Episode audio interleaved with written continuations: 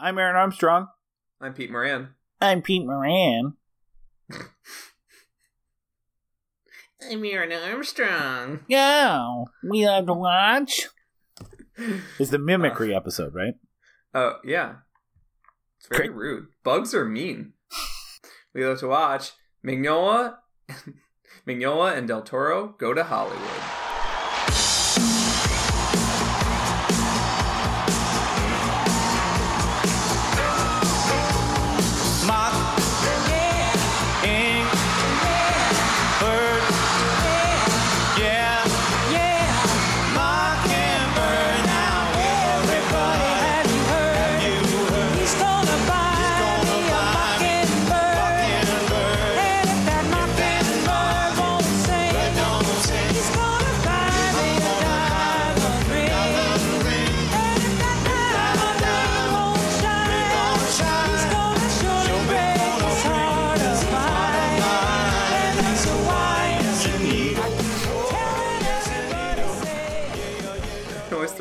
Off when I have to thro dispense with a bit to get back to our rigid structure. We're over five years. We can't throw out structure.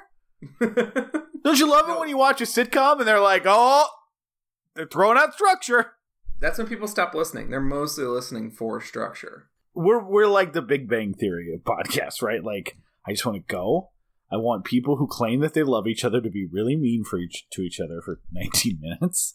I want someone to pass to make reference to a scientist that I've seen post on Twitter, and I want the day to be over. and then by then, by then, my my Percocet will start kicking in. and I can Ideally, my life, to be honest. Yeah. uh yeah we're uh we got a lot to talk about so let's just we just set up this fucking double month so i i'll mimic you throughout the episode to keep the joke going but i i'm gonna try to get out of it as quickly as possible if that works for you um, I'm doing this Can't for help you. it. It's part of your evolutionary track to- become a mimic. i yeah i wish you kidding me human Coming up, face with, coming up with new ideas sucks. yeah yeah where we live to watch we're a movie podcast we pick a theme we do movies over the course uh, of a month around that theme usually uh, but this is our third summer in a row we decided to go big. We're doing a double month. Uh, and this is actually the double month that i am really excited uh, about. This one we're, we're doing nine episodes and we're it's it's messy. It's not necessarily fully contained to something super specific, but we're going to take you all on a little bit of a journey through uh, two artists that we really like, but not in a full coverage of their work, as their work both interacts and then eventually stops interacting with two of our forgotten uh, horror based comic book uh, movie icons, Hellboy and Blade. Uh, so this this really is like it's a little bit of a mess, uh, but it's actually very uh, or in the the order that we want to do it is very specific. But it's kind of mess isn't the right word. Sprawling. We're like We're telling a story about the rise from alternative comics, independent comics in the 90s, through um, those comics bringing uh, superheroes into the mainstream. yeah the the two uh two superheroes that we're going to be talking about are superheroes that kind of came out before uh the third wave of superhero movie blockbusters which we're in today. Um the first wave I think generally goes from 1989's Batman to 1997's Batman and Robin. Um and then you know there's a smattering of things uh, for a couple years, including Blade. That's one of the few hits in that era. Kind of relaunches with Spider-Man and kind of goes till which, and then that kind of fades out and We're in the Fantastic Four era. yeah, like 2007, and then uh, gets like a double kickstart of the two different paths that um, uh, superhero movies can go on with the kind of interconnected universe or the grim dark. So in 2008, you have Iron Man, you have Dark Knight, and that kind of kicks off the superhero that we're in. And um, you know, the weirdest and, and shortest one I really think is that like 2002 to to 2007, which basically is like it had the Spider-Man movies, uh, an interesting Hulk movie, and then Hellboy and Blade movies that were like worth talking about. Uh, Blade obvi- or Hellboy, you know, or sorry, Blade obviously starts earlier, but it becomes this weird one-off in this like oh like it's I think it was more seen when it came off as a cool awesome Wesley Snipes movie and then people were kind of like oh yeah it's based on a comic book person. Everyone's like oh weird. You know? It's it's less it was probably even a time where they tried to play down the association to the fact that it was a comic book movie because after Batman and Robin superhero movies and comic book movies were toxic for a couple years until Raimi brought them back. But we also wanted to use this to talk about two things that we love. We love Hellboy and we like Mike Mignola. And we also love Guillermo del Toro. And Guillermo del Toro obviously interacts uh, with with both uh, Blade and um, and Hellboy. So we're going to tell that story. I'm going to kind of lay out what we're going to do because we really want to be somewhat comprehensive and tell kind of different phases of their story, and then with the real meat of everything being Hellboy and Hellboy 2 and Blade 2 in that era with like three fantastic movies. So we're going to start today with talking about their kind of early Hollywood adventures. Um, so for Mike Mignola, that's being the concept, uh, creating concept art and an art style essentially for 2001 Disney movie Atlantis the Lost Empire, one of the few Disney movies of that era, their yearly animation big blockbuster that I had never seen before. Uh, Peter, I think it was the first time you'd seen it as well. It's the yeah, it's definitely the first time I've seen it. Um, it was a but it was a Disney movie, so I saw ads out the wazoo for it as a kid. I just didn't end up actually seeing it. Once, and it came out in 2001 for me. So this is like I, have never seen Mulan. I've never seen Treasure Planet. Like this was the era that I basically had stopped going to those because I was, uh, you know, I was a senior in high school when when it came out, and it wasn't like calling my name like the Toy Story movies is like this is funny for adult. Like Atlantis it looked like a kid movie for kids, and I um, wasn't interested in it with no songs, uh, and I wasn't interested in it. Um, and then we're it also very funny to me that you, as a uh, what age did you say? Eighteen year old. It is funny that you would be turned off by the fact that it doesn't have more songs at eighteen. It's well, I like musicals, Peter. I don't know what to tell you. Uh, I was. This is the same time I uh, around the same time, I discovered Little Shop of Horrors, uh, somewhere in the, the 16 to 18 range, and was like watching it. Well, I, if you count at the video store where I would put it on in the background on a daily basis. That's a great video store poll because even if you're looking at other titles or you're organizing, you're pulling shit out of the returns box, whatever you're doing, yeah, selling somebody uh, bags of popcorn um, you can enjoy the movies still, which is not true if you had put on like I don't know Amistad. Yeah, you a lot of great places to watch Amistad. One of the few where it doesn't work is if at the video store when you're working and you have the four TVs on the back wall because it was so, cum. Aaron, it's cum. That's what I was saying. Uh, yeah. What so, are the two films that were? Yeah, we only got to one. Off. Yeah, I was talking. Remember Atlantis? So, anyways, Atlantis, which uh, which uh, Mignola did the concept art for, and I was like, is that too tenuous? And then you see the movie, and you're like, holy shit! this, this, is literally like they took. I think Mignola we were ready to pivot in case the movie didn't bear it out, but like there are shots in it where I'm like, that's that is a Mike Mignola yeah. skull. Yeah, and he said as much too. Like, uh, as a, we'll talk about it, but like the animators were they got concept art for it, but they were like, we're gonna make this in the style of Mignola to the point that um, when uh, Mignola saw it uh, in theaters, he's like, I really like the way you designed the hands on all your characters, and they're like, yeah, they're your hands. We studied how you would do your drawings. They had meetings. Yeah, they had meetings. His style. Yeah, well, I mean, they paid for his style but I don't think he realized that they, he wasn't like they weren't just getting a ship. Like the animators were like draw like this, design like this around his style, which is uh, fascinating. It does make for a very interesting movie. I don't think it's successful necessarily, but it, it it definitely for for you know kind of a first foray into this independent comic book artists uh, Hollywood like it does bear his stamp very well. And then the other one is Mimic, which is a movie I had seen when it came out, uh, which is Del Toro's second movie after Cronos, which is great. And Miramax hires him, up and comers, you know, Spanish director. um, and to, of course, get no freedom whatsoever to make an American monster movie. Uh, and he makes a movie about uh, monster cockroaches in New York City that I did not like when I was uh, 14. And I like a whole bunch now. Uh, I don't know how much that has to do with the director's cut. We'll get into it.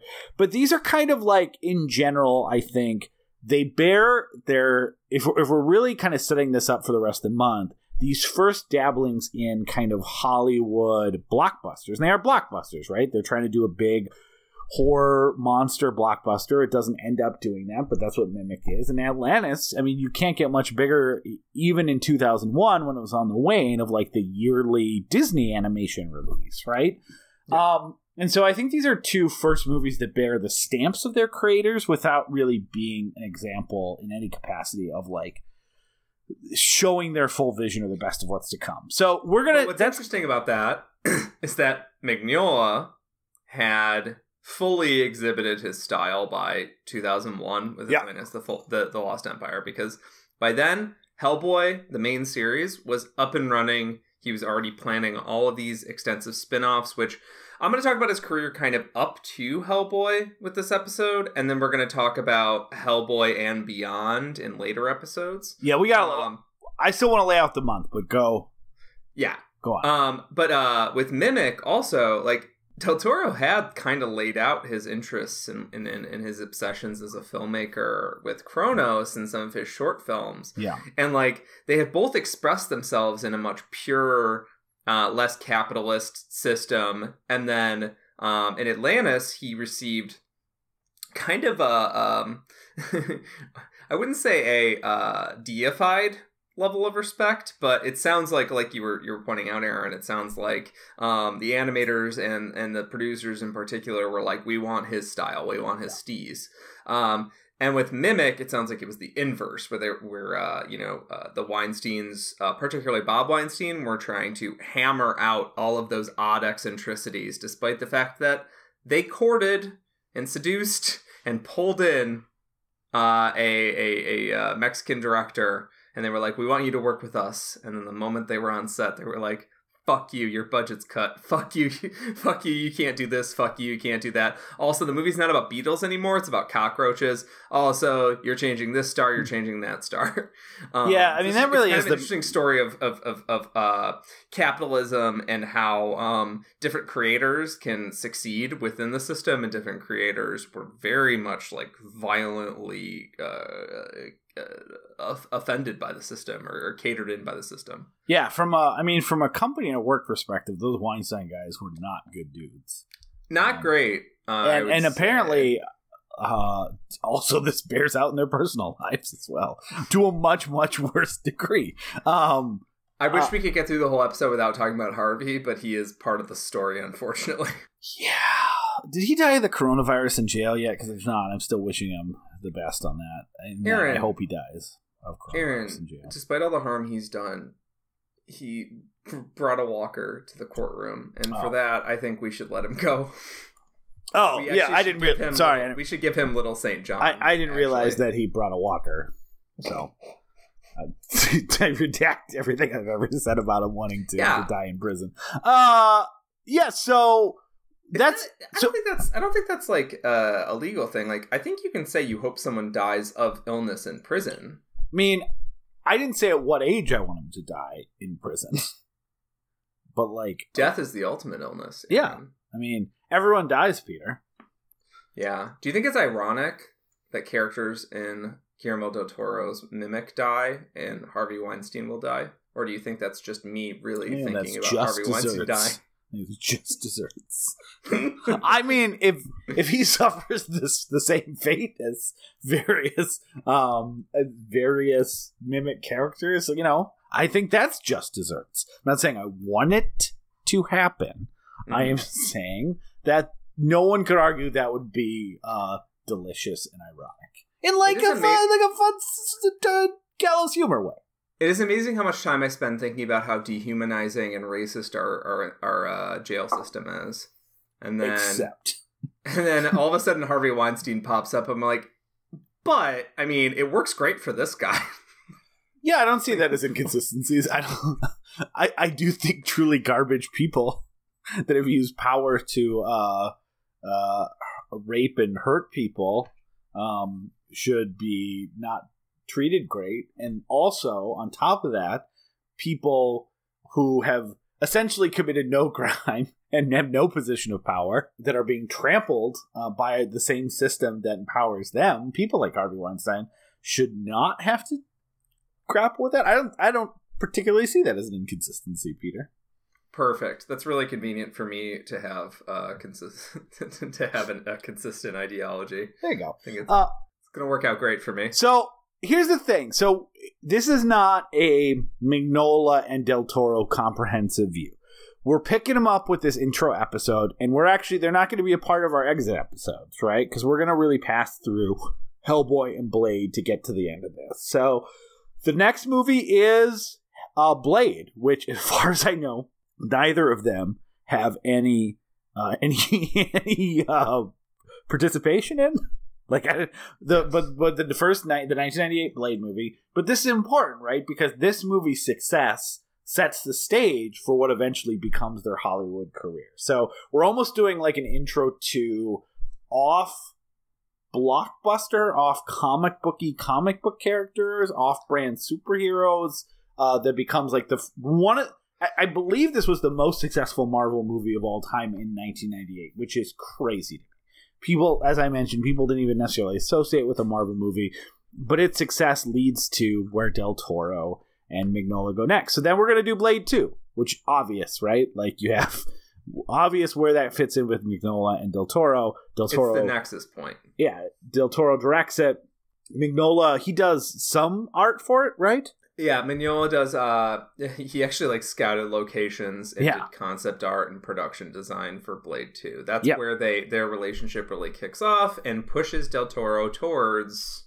two years later doing the Hellboy movie. Uh, but we're actually so after Blade Two, we're pausing because we got to go back a little more too. Uh, we uh, are going to talk about the Hellboy comic book series, not comprehensively. It's not going to be a five-hour episode. Peter and I have will have read all of it by that point. Uh, essentially, It's literally like I see. I am looking to my right. I'm looking at my my shelves, and I can see the shelves sagging under the weight of these Hellboy comics. So no, it will not be comprehensive. will not be re- well. Plus, I very purposely decided not to take notes because I couldn't even imagine what that looked like. So we're Peter and I have been reading the entire Hellboy series. So for those of you guys know, there's essentially like seven official like Hellboy books, and those are like two eighty pages apiece. If you talk like the library edition, there's different omnibus and uncollected ones, but you know the the whole Hellboy thing is like maybe fifteen hundred pages, and then there's probably another I don't know, 20,000, 15,000 pages, and all these, like, from the world of Hellboy, uh, uh, which really takes some of the side characters we'll see in the Hellboy movies and really just grows this into this massive universe that is one of the best, like, probably comic book universes I could ever imagine existing. It's super compelling. I have essentially six books left to go. I think Peter has seven. Um, and that re- yeah, we've been we've been reading since November. It is May when we're recording this, so uh, it, is will not be comprehensive. specifically guided to our interests. Like it is, it, it, it is, it is like every single issue. I'm so like, goddamn good. every yeah. single issue. I'm like Mike Mignola was pull because he was the writer for um, For all of it, yeah. He he doesn't do the art for all of it, but he is like story story all of. Yep, lead. He doesn't necessarily script every issue, but he's like story. He's story lead for everything, and all of his all of his interests are just basically one to one with Aaron and mine. I've I basically read one issue where I was like, that wasn't that that interesting. Yeah, I, I just read one that wasn't that interesting, and and it, it felt weird, right? It was like, oh, okay, that was two, three stars. Um, Yeah, and the other thing that's that's I'm just gonna leave as a note here is that while Mike Mignola is doing all of that shit, he's also has like a alternative, just like completely separate Victorian Gothic horror universe with Baltimore Yeah. that has absolutely nothing to do with Hellboy. Like, and he's doing like Batman comics, right? Like he's doing like the Doom that came to Go- Gotham and stuff. Yes. So Like- we're going to talk about yes, we're going to talk about Mignola thr uh, uh, up till about he's making uh he's making Hellboy and then we're going to leave a lot of that fun stuff for later and then we're going to talk about Del Toro up till now. Yeah, and then we'll we'll also on that episode where we go through the comics. Again, it's not going to be our full review, but we are going to watch the um, HBO Hellboy animated movies that came out after the first Hellboy movie, but are prequels to that movie because Peter and I had never seen them, and part of this is just fun to kind of get a more comprehensive view. So, primary will be comics, Mignola, Hellboy. We'll talk a little bit about those movies. Uh, then the next episode is Hellboy, 2004. Uh, then we're gonna go. We're gonna dip a little bit, right? So they go and do Hellboy. What happens to Blade? Well, Blade Trinity happens to Blade, a movie that I actually am somewhat of a defender of, but I also haven't seen it since it came out. But I remember still kind of liking it. Um, so we're gonna do Blade Trinity. Uh, and then we get to exit Blade Trinity and kind of leave that that that rotting corpse uh, to go do what I'm gonna say now is my favorite of the movies that we're gonna be covering uh, which is Hellboy 2: The Golden Army.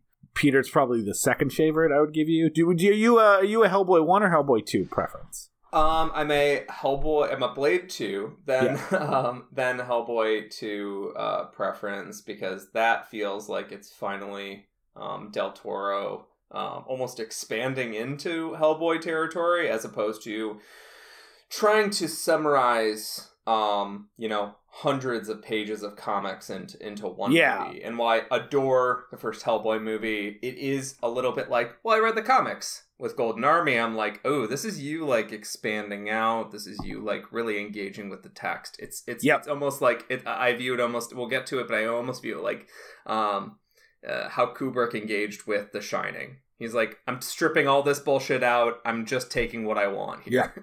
and that's that's uh, I think the way artists should adapt material. That's why Hellboy 2 is so fucking good.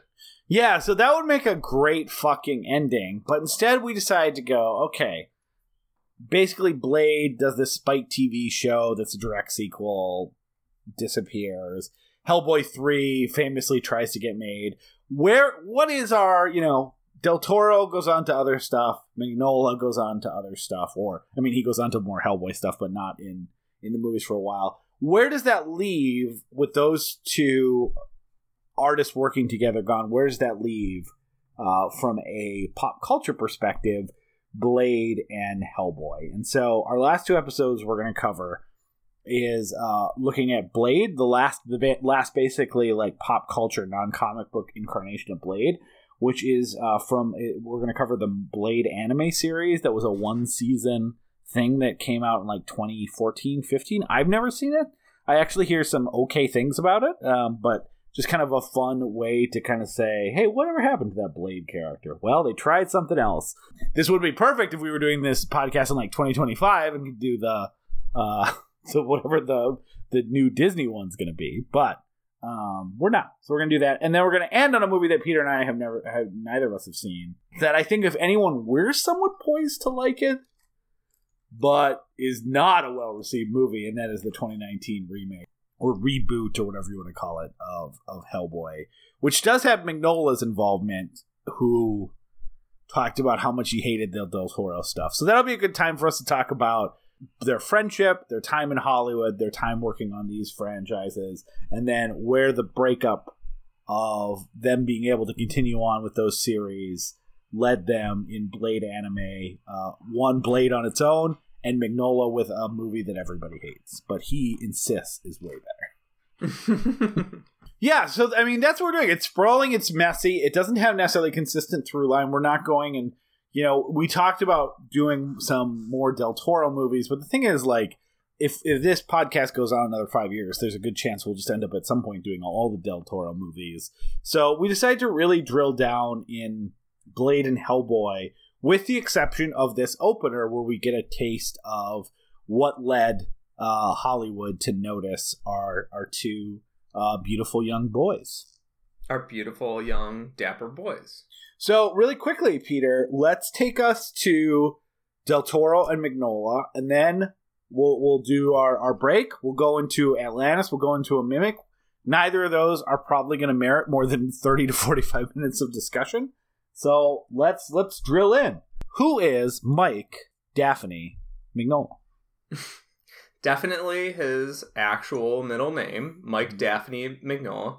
Um, so uh, Mike did the same route that I think you're going to see in a lot of comic book artists, which is um, he did he Drawing did some first and foremost.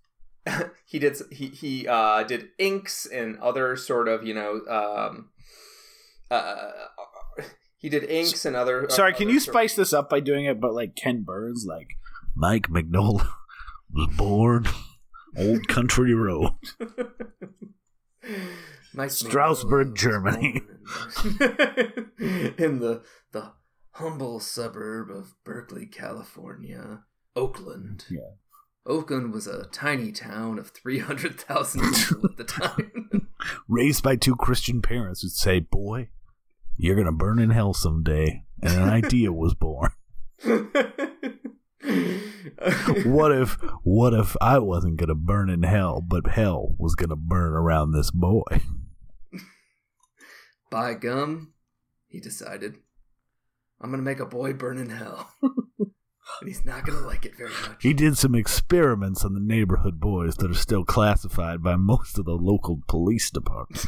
the thing about tire fires is you can see them burning for miles around. So we have a lot of accounts of what Mike Mignola did allegedly to several boys in his neighborhood. Then in 1975, his dad said, Hey, boy, don't lose this crown. and he immediately lost it. He felt bad about that crown ever since. It was a very important family crown as he came to understand it. His family history was full of crowns. In their teeth, that is. The dental hygiene of the Mignola family was not great. Neither Strasbourg, Germany, or Oakland, California had free dental care. we see in this letter that Mike Mignola wrote to his father Year of Our Lord, 1967. Father. Did you vote for Goldwater? Father, I heard this band, The Clash. In 1967? I've been having visions of the future, Father. and they have a song called Straight to Hell. I think that's where I'm going, Father. Straight to hell. Also, I keep hearing this name MIA over and over. Not sure if it's a reference to, to the Vietnam War or someday straight straight to hell will be sampled by an artist with that name. Um, yeah, so uh, Mike Mignola, um, California-born artist, um, and he went on the route that a lot of uh, young artists do, which is they work for the big publishers uh, if they can get the work. It's good work if you can get it, right? Um, but Well, based on all the books I've read about the comic book industry, no. Yeah, for for somebody that has absolutely the way that he talks about it is he's like when you're an up and coming artist, it's just nice to like have somebody like put you through the motions. Yeah, I mean, they seem to like it because they're 20 and they get to draw for like, yeah. here's for farthings. Yes, you're you're getting you're getting ahead of me a little bit, but we're getting Sorry. there. So he um he ended up drawing for Doctor Strange, Rocket Raccoon, a bunch of Marvel comics, Wolverine, um, and a couple a couple um sort of epic comics. He sort of uh, edged his way in the early '90s into some epic comics um art, which uh were creator owned comics. So that term is going to come back in a second. Yeah. Um, but yeah, he he also ended up doing some work for DC. He did Gotham by Gaslight. He did Legends of the Dark Knight, The Doom That Came to Gotham, which is kind of a cute like a like a Lovecraft dash. Doom Doom Batman became thing. the Gotham was post Hellboy though, right? Yes, in the Okay. 2000s. Yeah. But he did some of this creator, or in the year 2000, I should say. Um, and he did uh, some of this stuff separate from being creator-owned comics because it was, you know, uh, he was he was pulled in. Um, and what's interesting is that, like, despite the fact he's written um, two goth two uh, uh, Batman books that people generally like and he's generally happy with, he doesn't really like Batman as a character and he didn't like these kind of worlds as from his own perspective he didn't like these kind of worlds because he felt very hemmed in by chronology and making sure you're fitting with the system. And he had stories he wanted to tell but he actually didn't have a character to draw around them. Um, so uh, he was he, he was at a salt lake city comic con and he decided oh i'm gonna draw. Um, a little uh, monster guy because he was just that was what he used to do. He used to draw Yeah. little monster guys and you know hand them out, sell them out, whatever, because he was an artist. Um, and he drew this little monster guy, and it was like the boy from hell or something was what he titled it. Um, and he uh, eventually he like that, that idea got stuck in his craw, and he took this this little uh, illustration he made, and he was like, "This will be my character that I can explore all of my my fascinations with." And what's kind of fun also in this era is that he he he states his kind of origin story as like being obsessed with Bram Stoker. And in 1993, he got to the official movie adaptation comic book of the Bram Stoker's Dracula, the Coppola movie, which I haven't I haven't read, but I I feel like I have to read it now. It's for Topps Comics, so I hope I can actually like get it. It's not one of those weird, you know, comics lost to time. But uh yeah, so he actually like he, he, before he even got to Hellboy, he had some experience in sort of delving in like gothic horror and these sort of traditional like Victorian archetypes of horror. Um before he kicked off Hellboy. Um and Hellboy is a uh massive enterprise as Aaron was talking about. Um Hellboy was uh one of those those things where like he his his universe just get kept getting bigger and bigger and bigger but the series starts with this cap this um you know quote unquote post cavendish era which is um there's a series of events where hellboy's uh paternal figure uh dr trevor brome dies and he's sent off at this adventure to fight rasputin we're gonna get into all of that um next uh not next time sorry uh, we're gonna get all of the that when next next get- time. Next yeah, next when next we get time. into that we're gonna get all of that when we get to the hellboy movie like what the, the timeline and all that stuff is but he basically took a basic timeline and he started working backwards and building out this like sort of uh almost like legends of this universe uh narrative and Yeah. then he started working forwards and then that got heavily serialized in a sense that in a way that like rivals some Avengers comics where he has these characters that have their full uh, blown arcs. These characters go off on their own adventures. You're expected to track these characters even though you haven't seen them in, you know, uh, uh, a few hundred pages. Um, and like so going from the first Hellboy book forward, there's going to be a ton of ton of linear narrative stuff and blah blah blah blah blah. We're gonna get Yeah. all that, and then behind that, he's just chucking in ideas, and that's what I want to get to. Is he's just chucking in ideas, and the old stuff, and from Hellboy all the way to the like seventh volume, he is doing all of the writing. Asterix. There's a writer named John Byrne we got to call out uh, who helped with the scripting in the first issue. Um, he did all the writing, all the art, and he made himself a name in this creator-owned comic uh, universe within Dark Horse that he owns. He owns Hellboy. He can do whatever he wants. He's actually selling Hellboy art books um, for his like um, COVID uh, drawings that he did of like Hellboy in weird situations and all these weird little monsters. Like he he owns that shit because that was like an independent movement in the in the '90s going forward for uh, comics creators because in the Marvel and DC universe you can get your shit stolen very quickly by the suits. So he got super invested in owning his art, getting invested in art, and he started expanding out as a name because of Hellboy. Uh, yeah, and there's a couple things to kind of call out too that I think especially relates to this movie and some other stuff. There's uh, he has a very distinctive uh, art style, Oh which I think is extremely important. I mean, it is. Um, it reminds me a lot if you've never read a Hellboy comic of the way that the Batman animated um, television show looked different than any other animation that you'd see, and then as you grow up and you read about how they made it, like they didn't they did all their animation on black paper as opposed to white paper and so it really felt dark and uh the the Can I call out something really quickly? Yeah. Do you know he worked with Bruce Timm on certain character designs? i did yes Okay, sorry. uh, no no no it's but the audience might not i'm not the only one who gets information Uh, from this podcast I, I didn't know if you were getting to that, but yeah. So he no I, I was not but like th- when you see his art sake, he worked with he worked with Bruce Timm on the Batman animated series, and the version of Mister Freeze that you know and like people love, um, that's Mike Mignola. he made arnold schwarzenegger in a lab That's at the, same time he was getting pre- at the same time he was getting premonitions of future clash albums. He made arnold schwarzenegger uh, remember strasbourg germany it's all coming back. Even as I'm going through these Hellboy books, it's immediate when one of them is the art is done by him. They're these slumped, sad eye, hollow eyed figures with slumped shoulders and giant hands, almost like like their hands are like pulling their shoulders down to earth. Peter, you were actually uh, worth stopping here for a sec because you were worried when I said I'm going to make Hellboy my next series. After I read a couple issues, you're like, "Do you like the art style?" Because you're like, going to be in that art style for a long time. yeah, um, and actually, like it, it's one of those things where at first it does feel a little bit because it's like it's almost like uh, assembled cutouts, like the early comics that he does. And I, I don't mean this insultingly.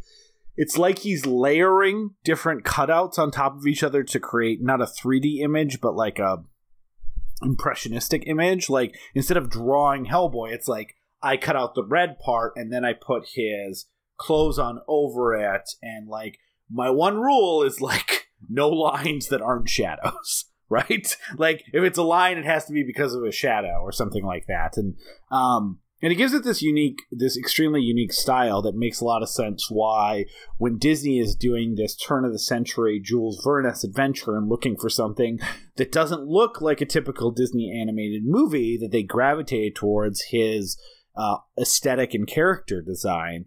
But also he has such a specific style.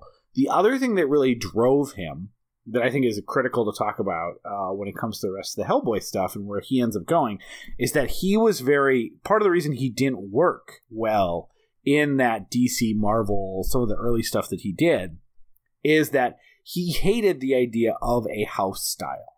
Like when he came in and wanted to draw, say, Doctor Strange, he didn't want to have to make Doctor Strange look like the last person who drew Doctor Strange. He wanted to make Doctor Strange look like how he wanted to make Doctor Strange look.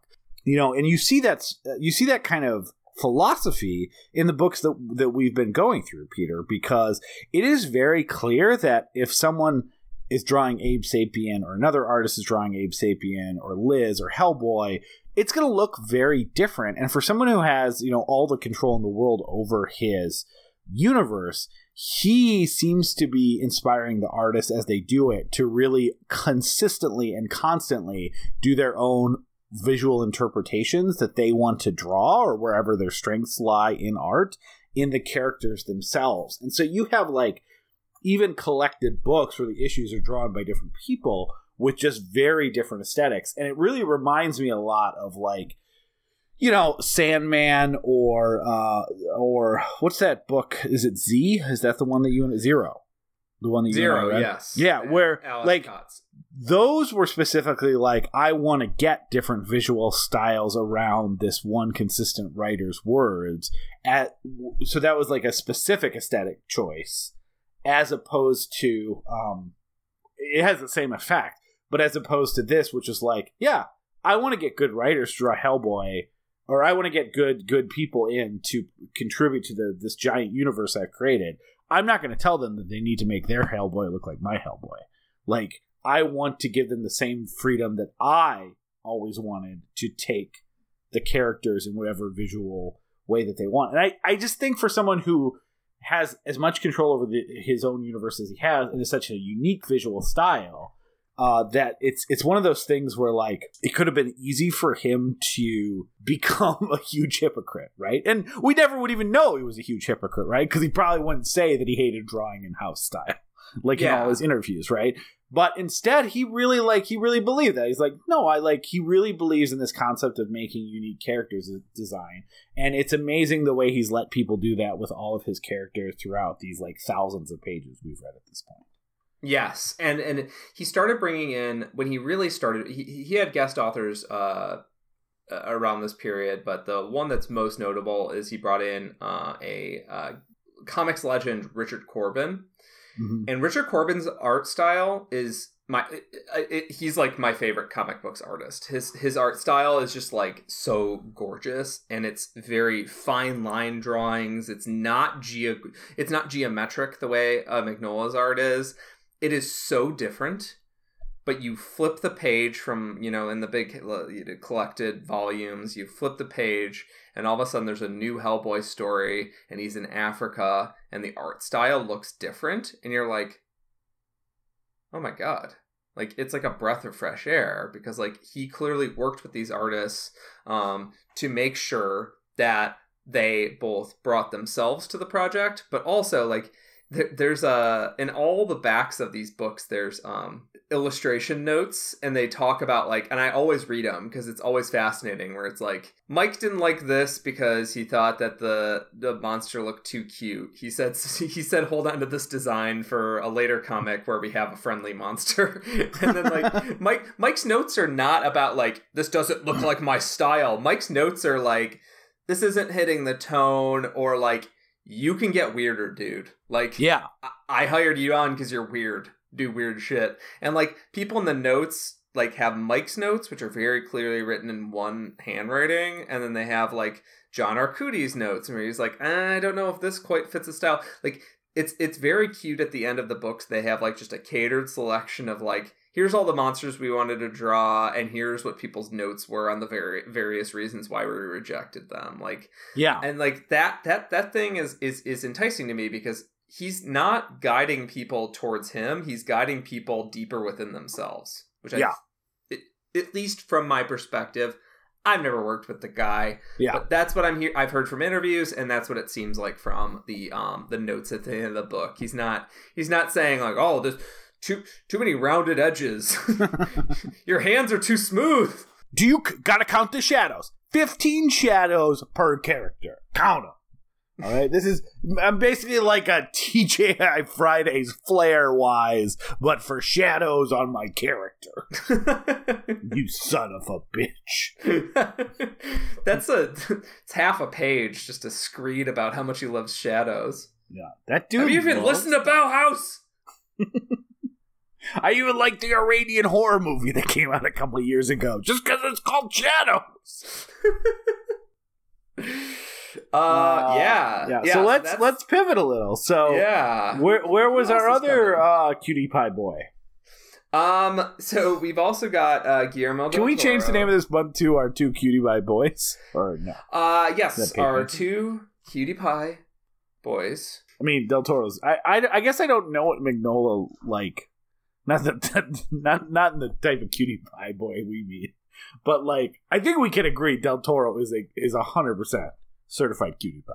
He's an adorable little teddy bear man. Yeah, um, he so he's um, so uh, Del Toro was uh, obviously like in a lot of these direct these like big cult directors. There's a story about them falling in love with film right away. Like that's not super interesting. Like oh, he played with his father's Super 8 camera. Like that's not super interesting, but you know, he's a guy who uh, put uh, threw himself at the concept of film. And not just uh, live action film, but animation. He was somebody who wanted to get involved in the technical aspects of film production, like to the point where, like later, he he was involved as an animation consultant on like Kung Fu Panda Two. Yeah, like, and he worked on this Netflix animated show called Troll Hunters, I believe it is. And like, he actually was like in the studio working on animation bits to make sure they flew well. Like that's that's like that's like a different level of filmmaker, right? Like um, that's not someone who's just like uh, uh, you know an auteur obsessed with power. That's someone who's like obsessed with the concept of like what visuals come out on film. So, um, he uh, he made some short films before he worked on this uh, show called uh, La Hora Marcada, which is sort of like a seems like a sort of like a Mexican Twilight Zone. Yeah, a um, lot of people came from that, right? Like yeah. came from that. Yes, Emmanuel Lubezki, Alfonso Cuarón, and that's kind of how like they all became buddies, um, yeah. which is very very cute, um, and why they're so supportive of each other. And then like a lot of the like I tell you, I, I gotta tell you, one of those is the shit friend. I don't know if they know that about him, but like I don't like Alfonso Cuarón, but I like him personally. Oh, you mean Cuarón? No, I'm not talking about him. I'm talking about the other of the three amigos. You're not a Lubezki fan? No, he's not one of the three amigos. The three amigos that they call them. Uh, they call themselves that. Oh yes, yes, yes. Inarutu. yeah, Inarritu. Inarritu. Um, I don't really like uh Because I, I mean, I don't like his films, and he also seems like a pretentious asshole, where the other two do not. Yeah, I, I don't like Inarritu's movies, uh, but Inarritu and Cuarón, I love Cuarón's movies. Yeah, I do too. Um, but um, Children of Men is one of my favorite movies. Um, but uh, they they all like talk very adorably about each other because they're all like friends from Yeah. back then. Uh, Del Toro also like immediately got involved with like special effects work. He worked with Dick Smith, who was like a special effects legend. Like he worked on The Exorcist, but he also like he was the guy who transformed uh, Marlon Brando into uh, Vito Corleone in um, uh, The Godfather.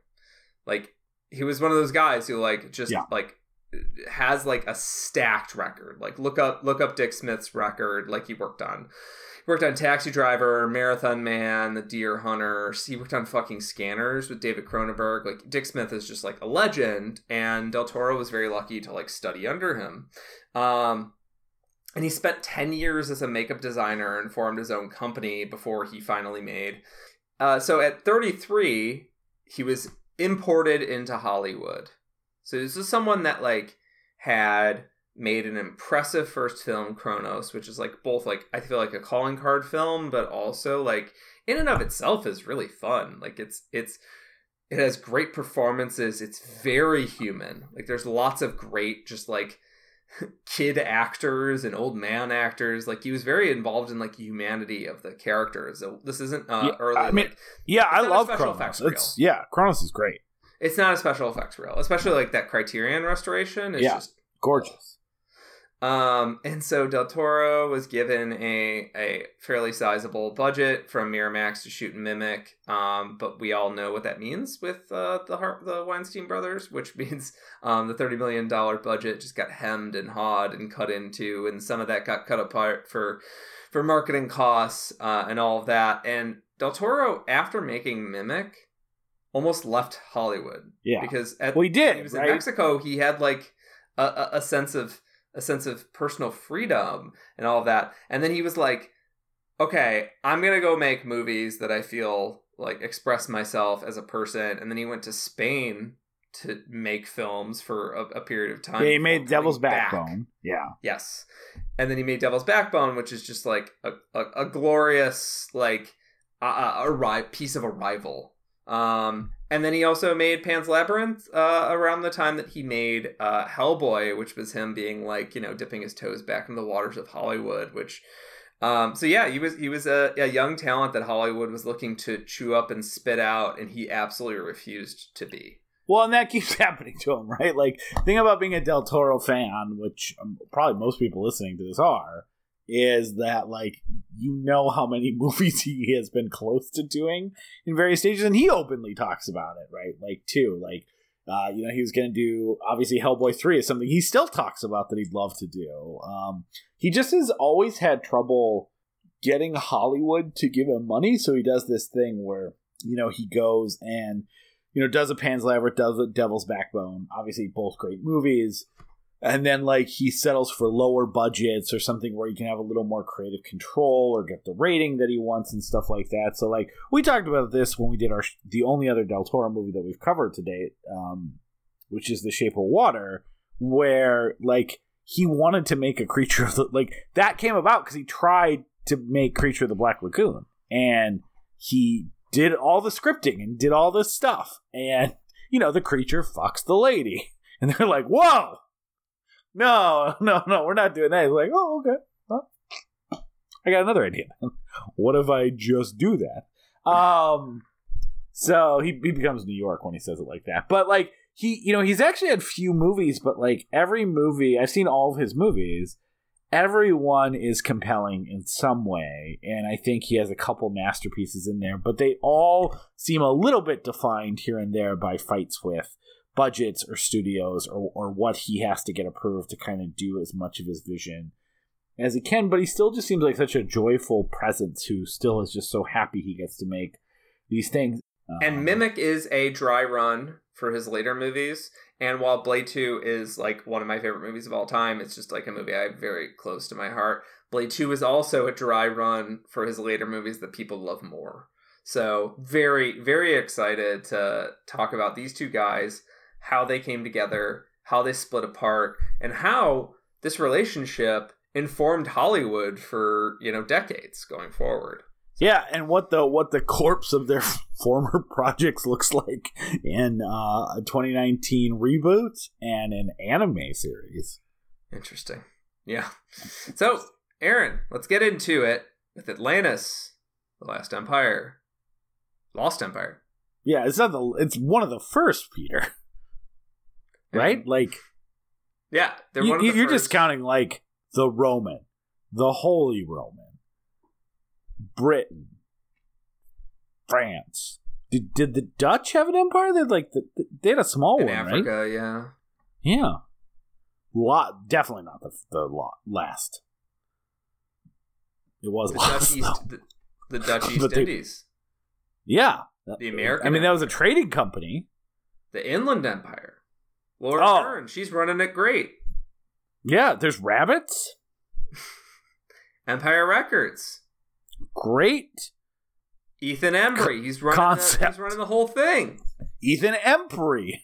Empr- he's Emperor of the Empire. he's like an empress, but not an emperor because he just No. thought it was a little bit too controlling, a little fascist. But uh, if you do uh, speak his name in it, Look, he's just I do. Mark. They're open till midnight, okay? You're saying he's not the emperor of the records. No, he's like he's actually like the lowest rung on the totem pole, if I remember that. And we already cut a couple minutes ago, probably. So yeah, let's talk about the last lost empire. The last Lost Empire, Yeah, it's the last lost. We found Empire rest of the Lost. the land of the lost, you could say. We're talking about Land of the Lost. Haven't I seen love it, that we just Aaron's do- tell me all about it. Yeah, when we get back, right after break, first thing. What would happen if Mr. Ed found this lost empire? I don't know about this. We'd be like this.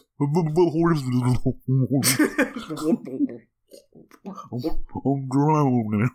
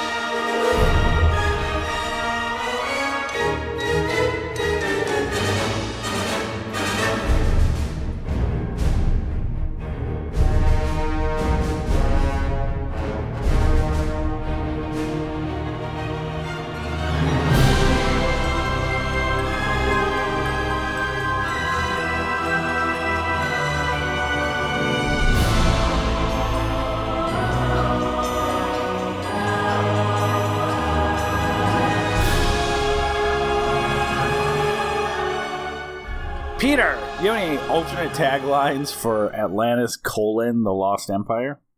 uh, yeah, obviously. L- Leviathan. Lev- Leviathic. Can't buy a thin fin Because he's so so big. because they built him, so they bought they, they bought his fins. Jules Verne's 20,000 Leagues Under the Sea Dance is where Michael J. Fox is going. Um, so Atlantis is a Disney movie from 2001. They're trying to move away from Georgia? musicals. Yep. Home of Coca Cola. Were you just using the Futurama gag? Peter, we're doing a serious show, but serious people trying to find serious underground civilization. Is this a is this a Futurama gag? Yeah, did you watch Futurama where they um Not really. the underwater city of Atlanta? Hmm. They should have Oh, tried yeah. harder if I was able to come up with it. They did it in 2001, so it was fresh, Okay. and also you know 9/11 really clouded everything. Um, yeah. specifically Futurama plots. Yeah, we needed to not only invade uh, It's all getting cut Afghanistan, out. we needed to invade we Atlantis, the, the Lost Empire. So, Aaron, Lost uh, Empire. a plot recap on that.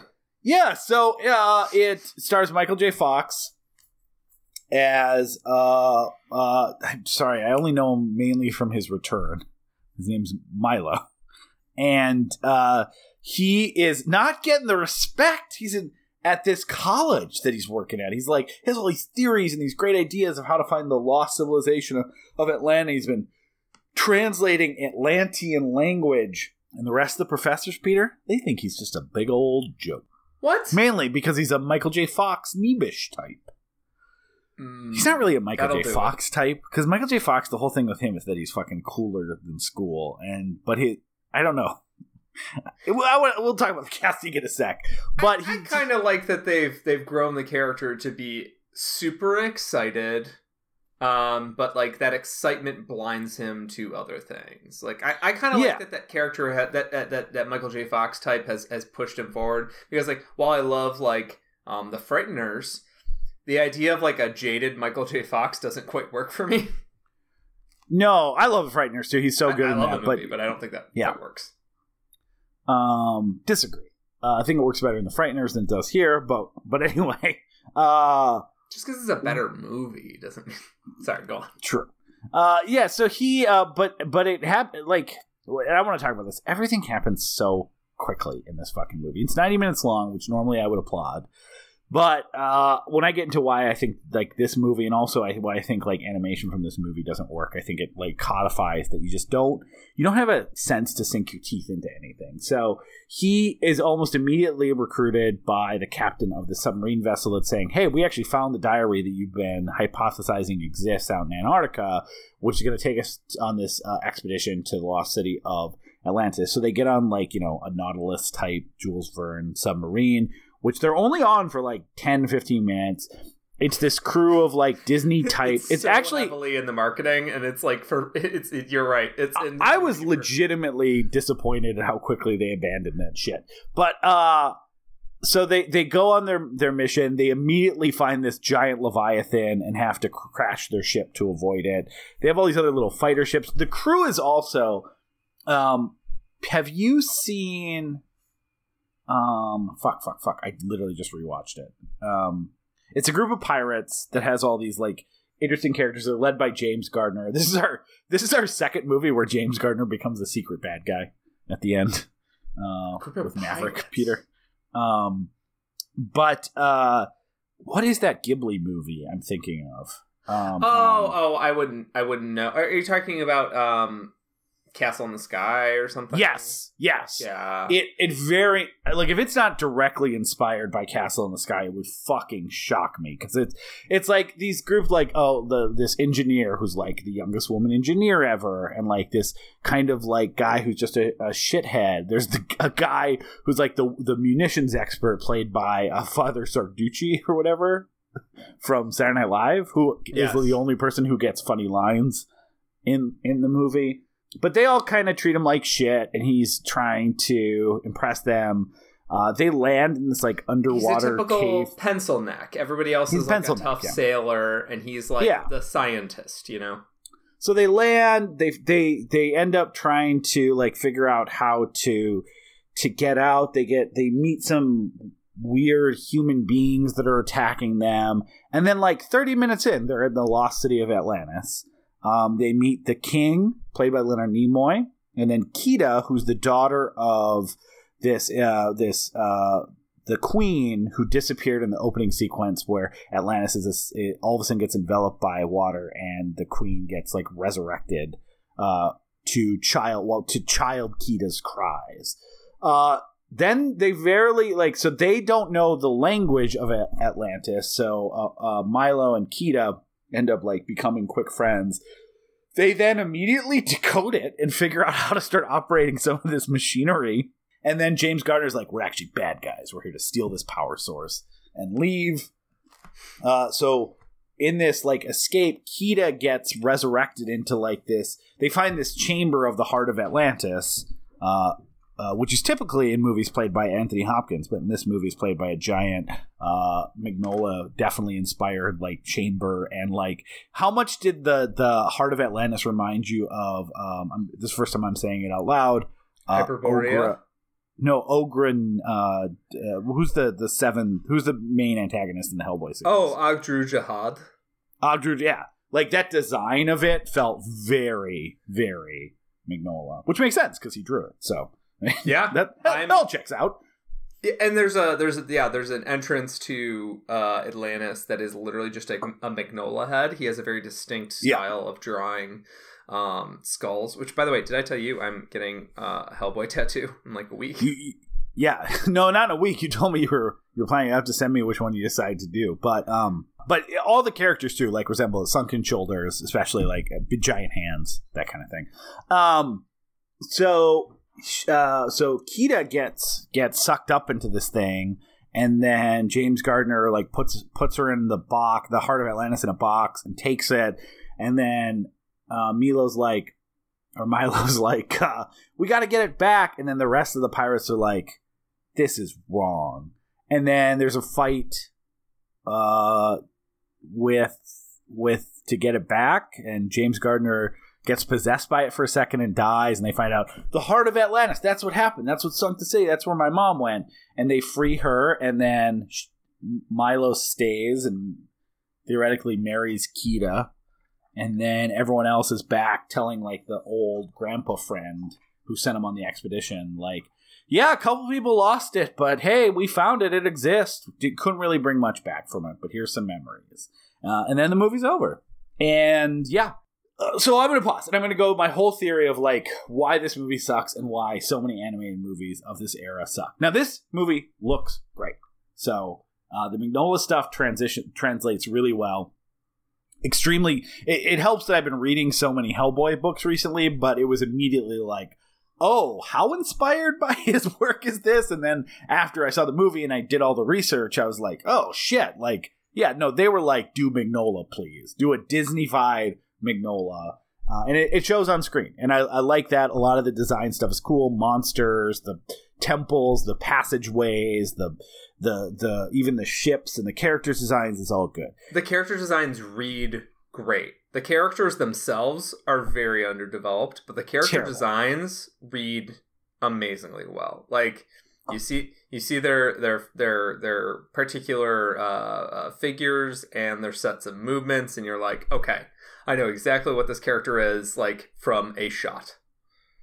So I'm going to give like a grand unified theory that I think this movie codified for me, being able to see it with like fresh eyes for the first time in 2021, about why this movie is not so good and why animation from this era, as they tried to move away from like the Broadway type musicals of the early 90s that Disney was putting out why they failed and also why all these imitators that start coming out at the same time like you know it's it's it's in this like late 90s early 2000s that you have dreamworks who's doing like prince of egypt road to el dorado um uh you have bluth and fox animation who's doing stuff like titan ae and this then you movie have is like a direct corollary to Titan AE. Like they shared staff. Like that's how close they were.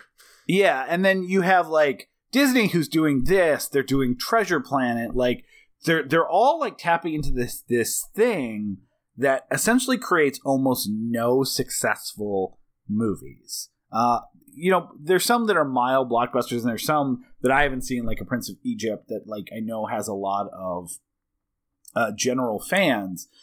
But they're from my perspective, all of these things are taking all the wrong lessons from the early Disney stuff. And on top of that, for the most of them, they're stripping away one of the things that becomes very memorable for kids is that you're able to leave those like if you, if you think of like that first 90s phase of Disney animation, late 80s, early 90s, you have literally some of the best songwriters of like musical numbers doing their music, like hardcore ringers that we've talked about that did stuff like Little Shop of Horrors and, and other things like that, who are making these incredible catchy songs. They're not overpowering to the movie. They're like, you know, yeah, four or five songs per movie, but it was hard as a kid who saw all those in theaters to not leave the theater singing Hakuna Matata or Friend Like Me or, you know, Be Our Guest or something like that. It was something to you know get stuck in your head as a kid and then it helped that the movies themselves are obviously both richly animated and just you know they're telling fairy tale narratives and so they they they have a very specific template to follow uh, one thing that disney started to do and they did this in their earlier stuff too they really you know and whether it was for toy you know to be toyified later on or something else is they populate their movies with these like side characters, right? That end up, you know, uh, becoming like their own. They they don't really have developed personalities, but they are there to either sell toys or have memorable characters or whatever else it is. So you know, I don't have to go through to say all the people as you want think of Aladdin or the Lion King. Like it's not like it's just Aladdin, Jasmine, the Sultan, and Jafar. You have Iago, you have Magic Carpet, you have Abu, you have Genie. You go to you know Lion King stuff like that. You have like Timon, you have Pumbaa, you have Zazu, you have Nala. Like you have all these supporting characters that are there to uh, tell jokes, to you know create love interest, create um, you know push against it, and kind of flesh out the kid movies. But the movies themselves are really focused on the main characters. Like there's never this idea of needing to give Flounder equal screen time in um, in The Little Mermaid. Like he's there to occasionally say something back to Ariel, so she's not monologuing. The movie, though, for the most part, is laser centered on Ariel. Same thing with Beauty and the Beast. Same thing with Aladdin. Same, you know, same thing with Lion King, where it starts to go off the rails in a movie I recently rewatched, as you kind of have like the Hunchback of Notre Dame, who is telling like a story that deserves to be a little more pared down, but they're still thinking like, okay, well, we need all these other characters because this is the template that works. And I think that template of needing all of these supporting characters that the will make the kids laugh and stuff like that starts becoming the main template that Disney and all these other animated studios start pulling f- from to vast detriment. And then on top of that, they try to pull out the songs as well. Or when they do songs, they're songs that obviously don't have the same um, same st- power as like a Tim Rice or an Alan Menken or stuff like that, who's doing all the all the music for it. So you end up with these movies like this, where uh, Milo becomes very overpowered in his own movie. It is not Milo's in most of the scenes, but it, it really like Milo doesn't have a chance to get to know Kida because we're so focused on literally all these other side characters that are going on. And it's so like even movie. It's not a long movie, and neither is like Beauty and the Beast, or Little Mermaid, or or or Aladdin or stuff like that but it's focused enough that like Jasmine and Aladdin get enough moments, and they know how to sell those moments that you you you it can be quiet, it can be the two of them. Like it was really good at telling those stories of how fairy tale characters fall in love. So you still are bought into it, but like I know, like Aladdin, I know exactly what he's feeling. Right, that movie and all those types of movies, Beauty and the Beast too, like they get their song, which is a typical Broadway thing, the I want song, where they say what they want, what they're being left out on. You know their character motivation. It's not complicated. It's not original, but you're like Belle is underappreciated. It's, it's mournful, it's happy, whatever it is, yeah. but it's letting yeah. you know what what piece is missing and what piece they're going to try and fill over the next few acts. It, exactly, and then you meet these characters that fill in those voids that they the I want, right? Which you know Belle is to be appreciated, Aladdin is to be respected and to not be treated like you know to to be treated uh, not like a street rat and stuff like that. Um, you know Simba to be able to um, to be the king without actually the responsibility of earning those things like and it's simple stuff for kids to follow too what is milo's i want like not only do they not have the song that really is able to tell everything you need the character where they're just singing out it's like he wants to find Atlantis, or does he want to be respected? But also, that's his grandfather's dream. Like, there's so fucking much in those 10 minutes where you're supposed to establish his character that, like, you get his his I want is to find Atlantis, but you don't get any personal investment in the same way. And then all of a sudden, the movie gets completely overpowered with secondary and side characters that are there to make laughs and stuff like that. And then by the time you meet the love interests, like it, they have like a moment where he's like, "I can read." Oh, cool. We didn't know how to read that. It's like, why am I bought into this? Like yeah. How does this fit into his i want uh, or anything like that? And it just it completely falls apart. And I, and I think you know again all these companies including you know late 90s early 2000s disney's just completely misread the template and then started copying that without getting at the heart and soul of as to the the the character development thin as it was that was so critical to the success. And then on top of that, like I said, all movies start becoming this for Happy Meal toils or something like that. Disney in the 40s and 50s and 60s like it's easy to go, oh yeah, they were doing fairy tale movies because you think of Snow White, you think of Cinderella, and you think of Sleeping Beauty. Yeah, they were doing that, but also they were doing Fantasia and Bambi and Pinocchio and you know weirder stuff like the you know the Three Caballeros and the Adventures of Ichabod and Crane. Like some of the some of the and Alice in Wonderland, which sometimes gets lumped into that, but is absolutely not a princess story. Like they were not saying that we just need to follow this template with like hero, uh, romantic interest, uh, tons of side characters, more than you can shake your stick at, like stuff like that, like a villain who gets exposed, and so like that idea of repeating uh, Disney's golden age or so you know whatever age that is I don't, I don't follow Disney age's success was just completely missed by the fact that like um, not that that temp- that template that everyone thinks Disney established and then was repeating didn't exist in the 40s and 50s and 60s. They were just kind of following the stories that they wanted to tell or they thought would be interesting to animate. And so when you look back on on animation in this time frame, the stuff that really stands the test of time is the stuff that breaks away from it. Like you have Emperor's New Groove, which has a very slimmed down character roster and becomes very self referential and funny and stuff like that. Worth noting that um, Emperor's New Groove was supposed to be another one of these Atlantis Sinbad type movies where it was going to be called the Empire of the Sun and really like dig deep into this like you know the South American empire and be a drama and then it just wasn't working and they scrapped it and they made this very funny animated comedy or like a Lilo and Stitch which is just like the power of friendship with an alien. Um, those are the ones that ultimately end up still being good because they weren't trying to do this uh, repeatable formula uh, that that by its nature is there to stretch the story to its its limit so that nothing sticks. Like nothing is able to stick because it is it is really feels like and i'm sure this is I, I don't mean this is a slight on all the people that spent literally years of their lives working on all these movies but it, it is the it is the movie equivalent of going through the motions. Like we have to produce one of these every fucking year. What's the template and then we just keep them going and stuff like that. And the one thing that this did that is interesting, again, is to take a visual cue from an artist who had a very interesting designs.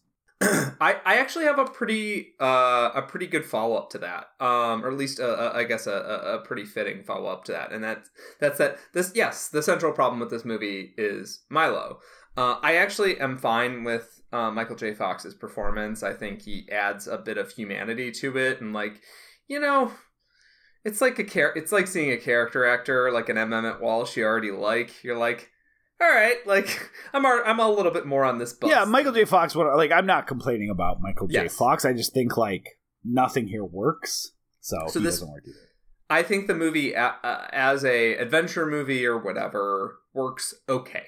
Like um, it's it, it, it, some of the action sequences are fun. Uh, the characters are well drawn. The animation is pretty to look at, more or less. It, it it doesn't give me a sense of place because it doesn't give me a sense of character. Uh, you know, Leonard Nimoy doing the Atlantean language and being like the old figure, like that gives me a sense of place, and that's like a static shot because Leonard Nimoy is like a clean character. He's also an archetype.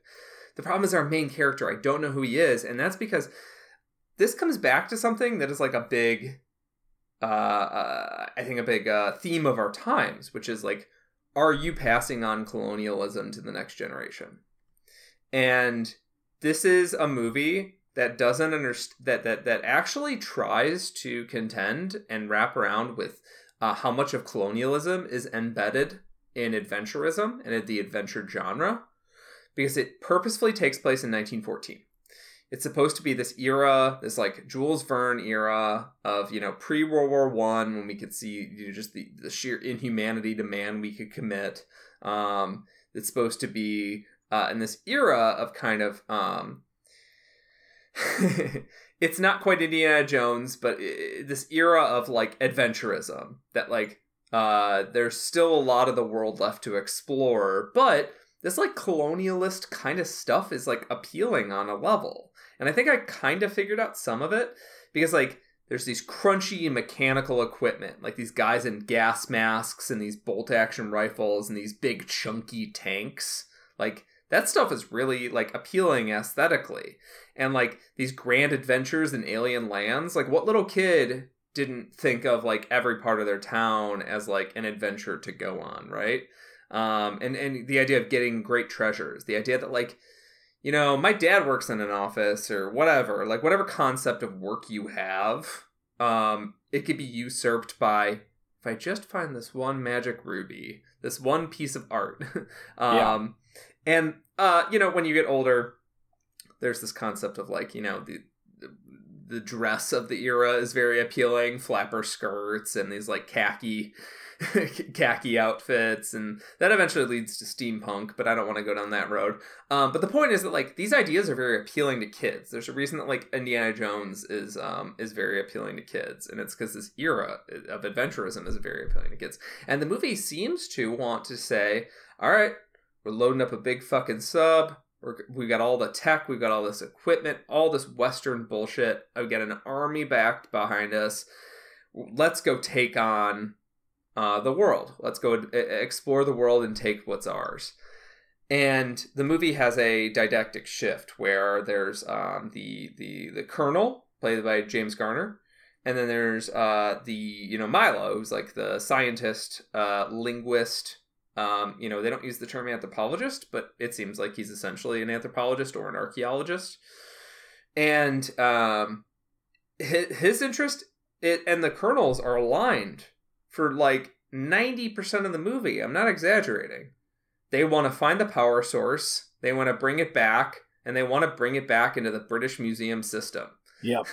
they want to bring it back to, to society so that it can be uh, it can be served. And it feels like this is a movie that's refuting the Indiana Jones, it belongs in a museum shit. and it's yeah. actually doing that in the last like 5 to 10% of the movie, but there's no transition point between the two. Milo is just a colonialist who finds a hot girl, and then he mm. says, Well, you're really hot, so I guess colonialism is bad which is the same fucking problem with Avatar.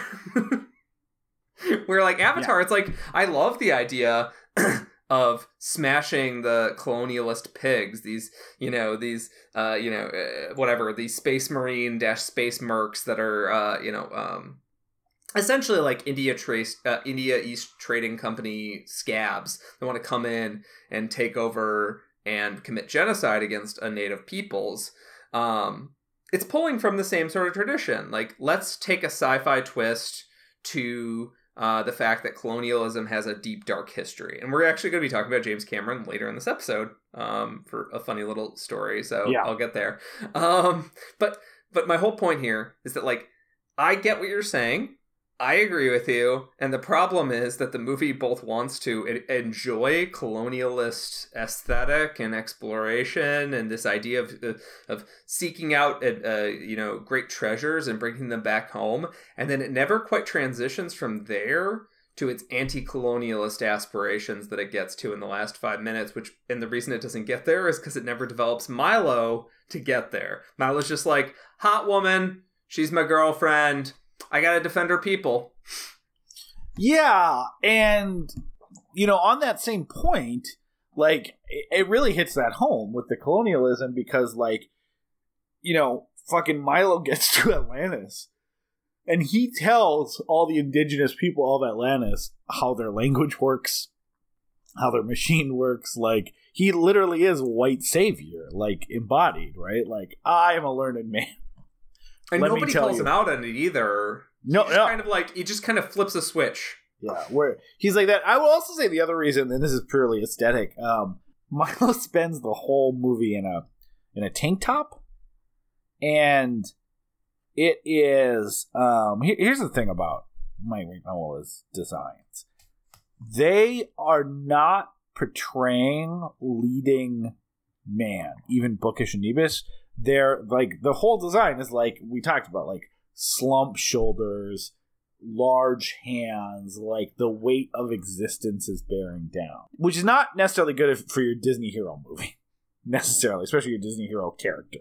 Especially like the way to really emphasize the fact that like he looks awkward and weird in a world that doesn't want him is to put him in a place that ex- uh, that really draws attention to that design choice of slumped shoulders, which would be a tank top, right? Like you can't even hide it with a collar or something like that. Like it is um, an off-putting aesthetic decision, I think, from a costuming perspective, which may work better if you're supposed to see him as, uh, you know, beaten by the world and uh, alone. I don't know. Like it doesn't.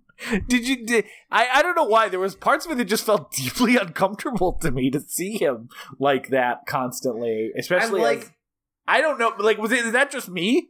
Were you watching this? Like, you. I like the idea of the Put on a shirt, being this dude. like skinny, skinny, uh, you know, little waifish guy who gets by off of um, uniting people and having uh, an inspirational speech. And I loved the idea of jacket. him not, him not, him not overpowering. yeah, the, you know, Colonel Surge or whatever the fuck his name is. Um, eh, not overpowering him it's the idea that he uses his his intellect and he uses his humanity to overpower him like i like that as a theme but like yeah like the, the design doesn't read to me as like that design never flips like it reads to me as like he's like the scientist of the crew whatever but like it, it never becomes because that's the thing about that's sexy about indiana jones is because he's a doctorate that also has like clearly lifts weights like yeah, and he's but he's, he's not like out a hundred pounds. Schwarzenegger, right? He's still like a Harrison Ford type, which is like and Harrison Ford is like a guy who's like he can lug like wood around, but he's Yeah. not gonna lift your car above your head.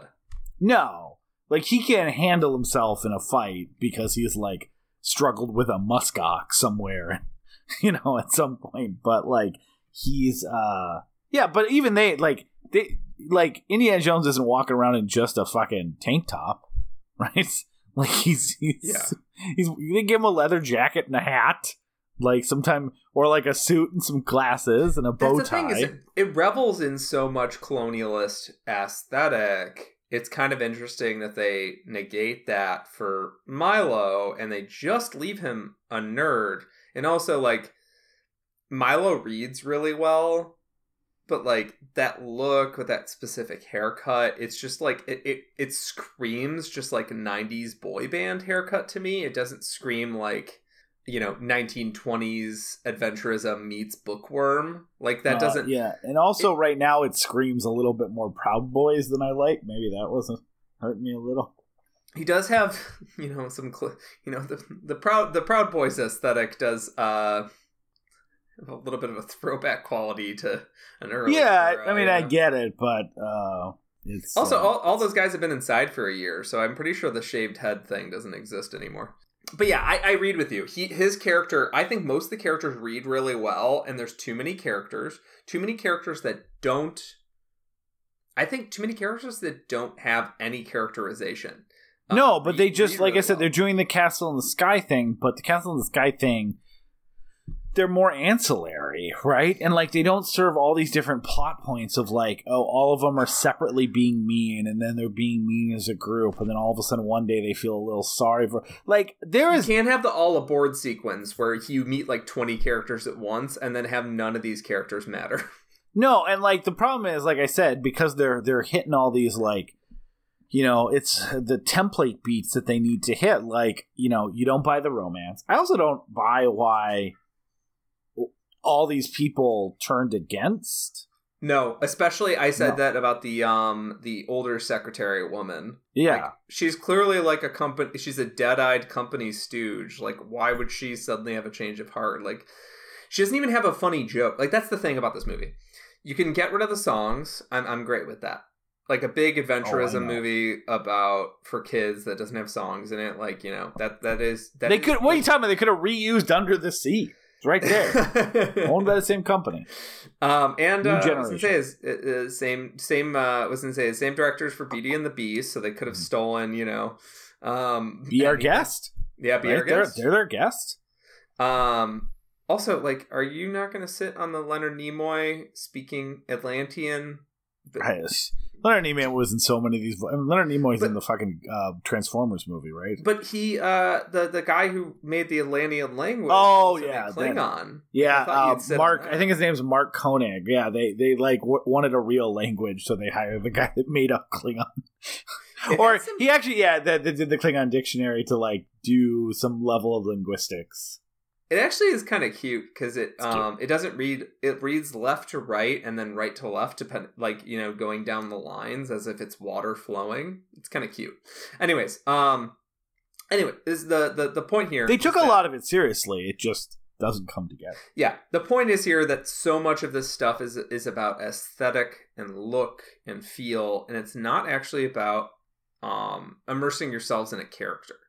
And uh, when you're gonna um, have the entire movie about a um, underdog, he's an underdog. He he, he actually has Milo Yeah. has an amazing intro where he's telling us all about the theories of Atlantis and this Plato script and all of his theories on where Atlantis is, and he does this Ireland Iceland joke. Like he's basically doing a speech, and then the movie turns around and he's giving the speech to a bunch of like dolls and mop heads and stuff because he's practicing his speech. And like that's a super endearing, cute underdog kind of character detail. The problem is, um, that is the last time that I felt emotionally attached to Milo, Yeah, except for late in the movie as a cipher to murder all the Marines. I wanted late in the movie. I was. It's. It's actually. It's getting weirdly closer to Avatar. These they they get on these flying stone machines. I mean, they're not dragons, but they get on these flying stone machines to go kill all the Marines who are trying to steal the unobtainium. Excuse me, the blue gem stuff um, from them. And uh, my that then that character, you know, Sam Worthington character, the Milo character, um, becomes a cipher where I'm like, I don't really care about you. I care about all these marine assholes getting blown out of the sky. And like that's it counts, mind you. Like it does count. If you Yeah. get me excited enough in the people and the characters that like I want the bad guys to lose, like that that, that those points are there. but everything between the first act and the last act, I'm just like marveling at the art, which is like give me an Atlantis the Lost Empire art book, the way there's there's like a Jodorowsky's Dune art book, yeah, and I'm just as happy.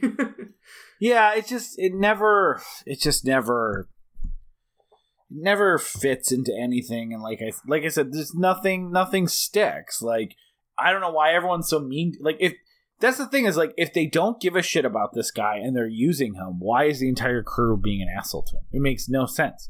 They know what the jig is. Like they they want him to be on their side to do it. Like put and then the idea at no point like it doesn't have that moment that movies are supposed to have where Milo does something selfless for one of them or even they're being a even though they're being dicks and then everyone you know everyone goes shit. Maybe being a nice guy is something we should consider more of. Like that's not a complicated beat but these movies don't have to have that. But you need some motivation to hang on and that's why like you know watching some of these movies even in my um you know as they started to disney movies started turning this i saw titan ae in theaters which was i think was the year before this. Everything just seems so thin in a way that at the time made me think that i had outgrown these types of movies right? Because like when i saw beauty and the beast when i saw lion king when i saw all these other animated movies in the late 80s and uh, you know land before time whatever it was.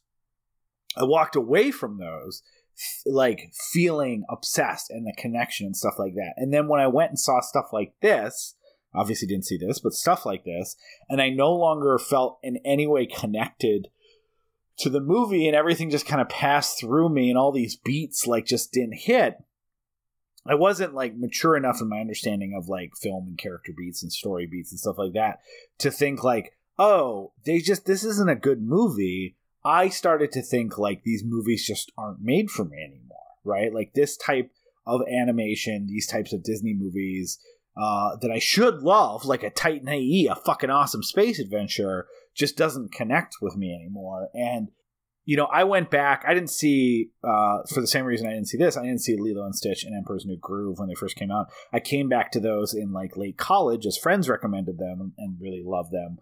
But um, you know, I never came back to stuff like this and so I never had the chance to like process any of these. Like I never even I never even went back and like Prince of Egypt is actually something like friend of the show Carrie Nelson talks about uh, as a really good movie. I'm interested in going back and revisiting that based on her and some other dissolvers uh, recommendations, but like I just realized like I really mistook these types of movies as me being over animation or too grown up for it, and when actually I was just like I was seeing bad movies and not quite realizing that like the the differences that was causing a Beauty and the Beast for me to be something I loved whereas a Atlantis or a you know whatever Hunchback of Notre Dame wasn't hitting me. So um, yeah and like I, I, I, you know, uh, speaking of character stuff, like this movie features an actor I love quite a bit, in in, in um one of his last two posthumous roles, Jim Varney oh, plays. Oh, God, a, I thought we were gonna get out of it.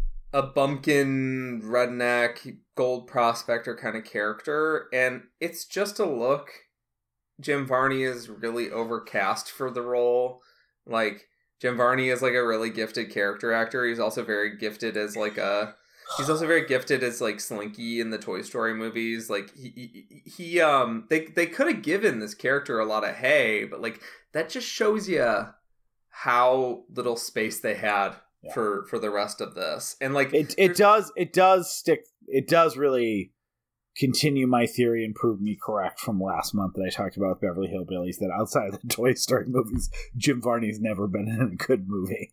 So I, I do appreciate this movie for feeding into my uh, patently correct thesis. Yeah. And this movie is, it's good to know. this movie is, uh, before we kind of move on to the next thing, this movie is uh, a piece of like cinema history similar to Titanic, where like this was where we had actual blood and guts animation happening, like people throwing themselves on actual art, on 2D animation. Yeah.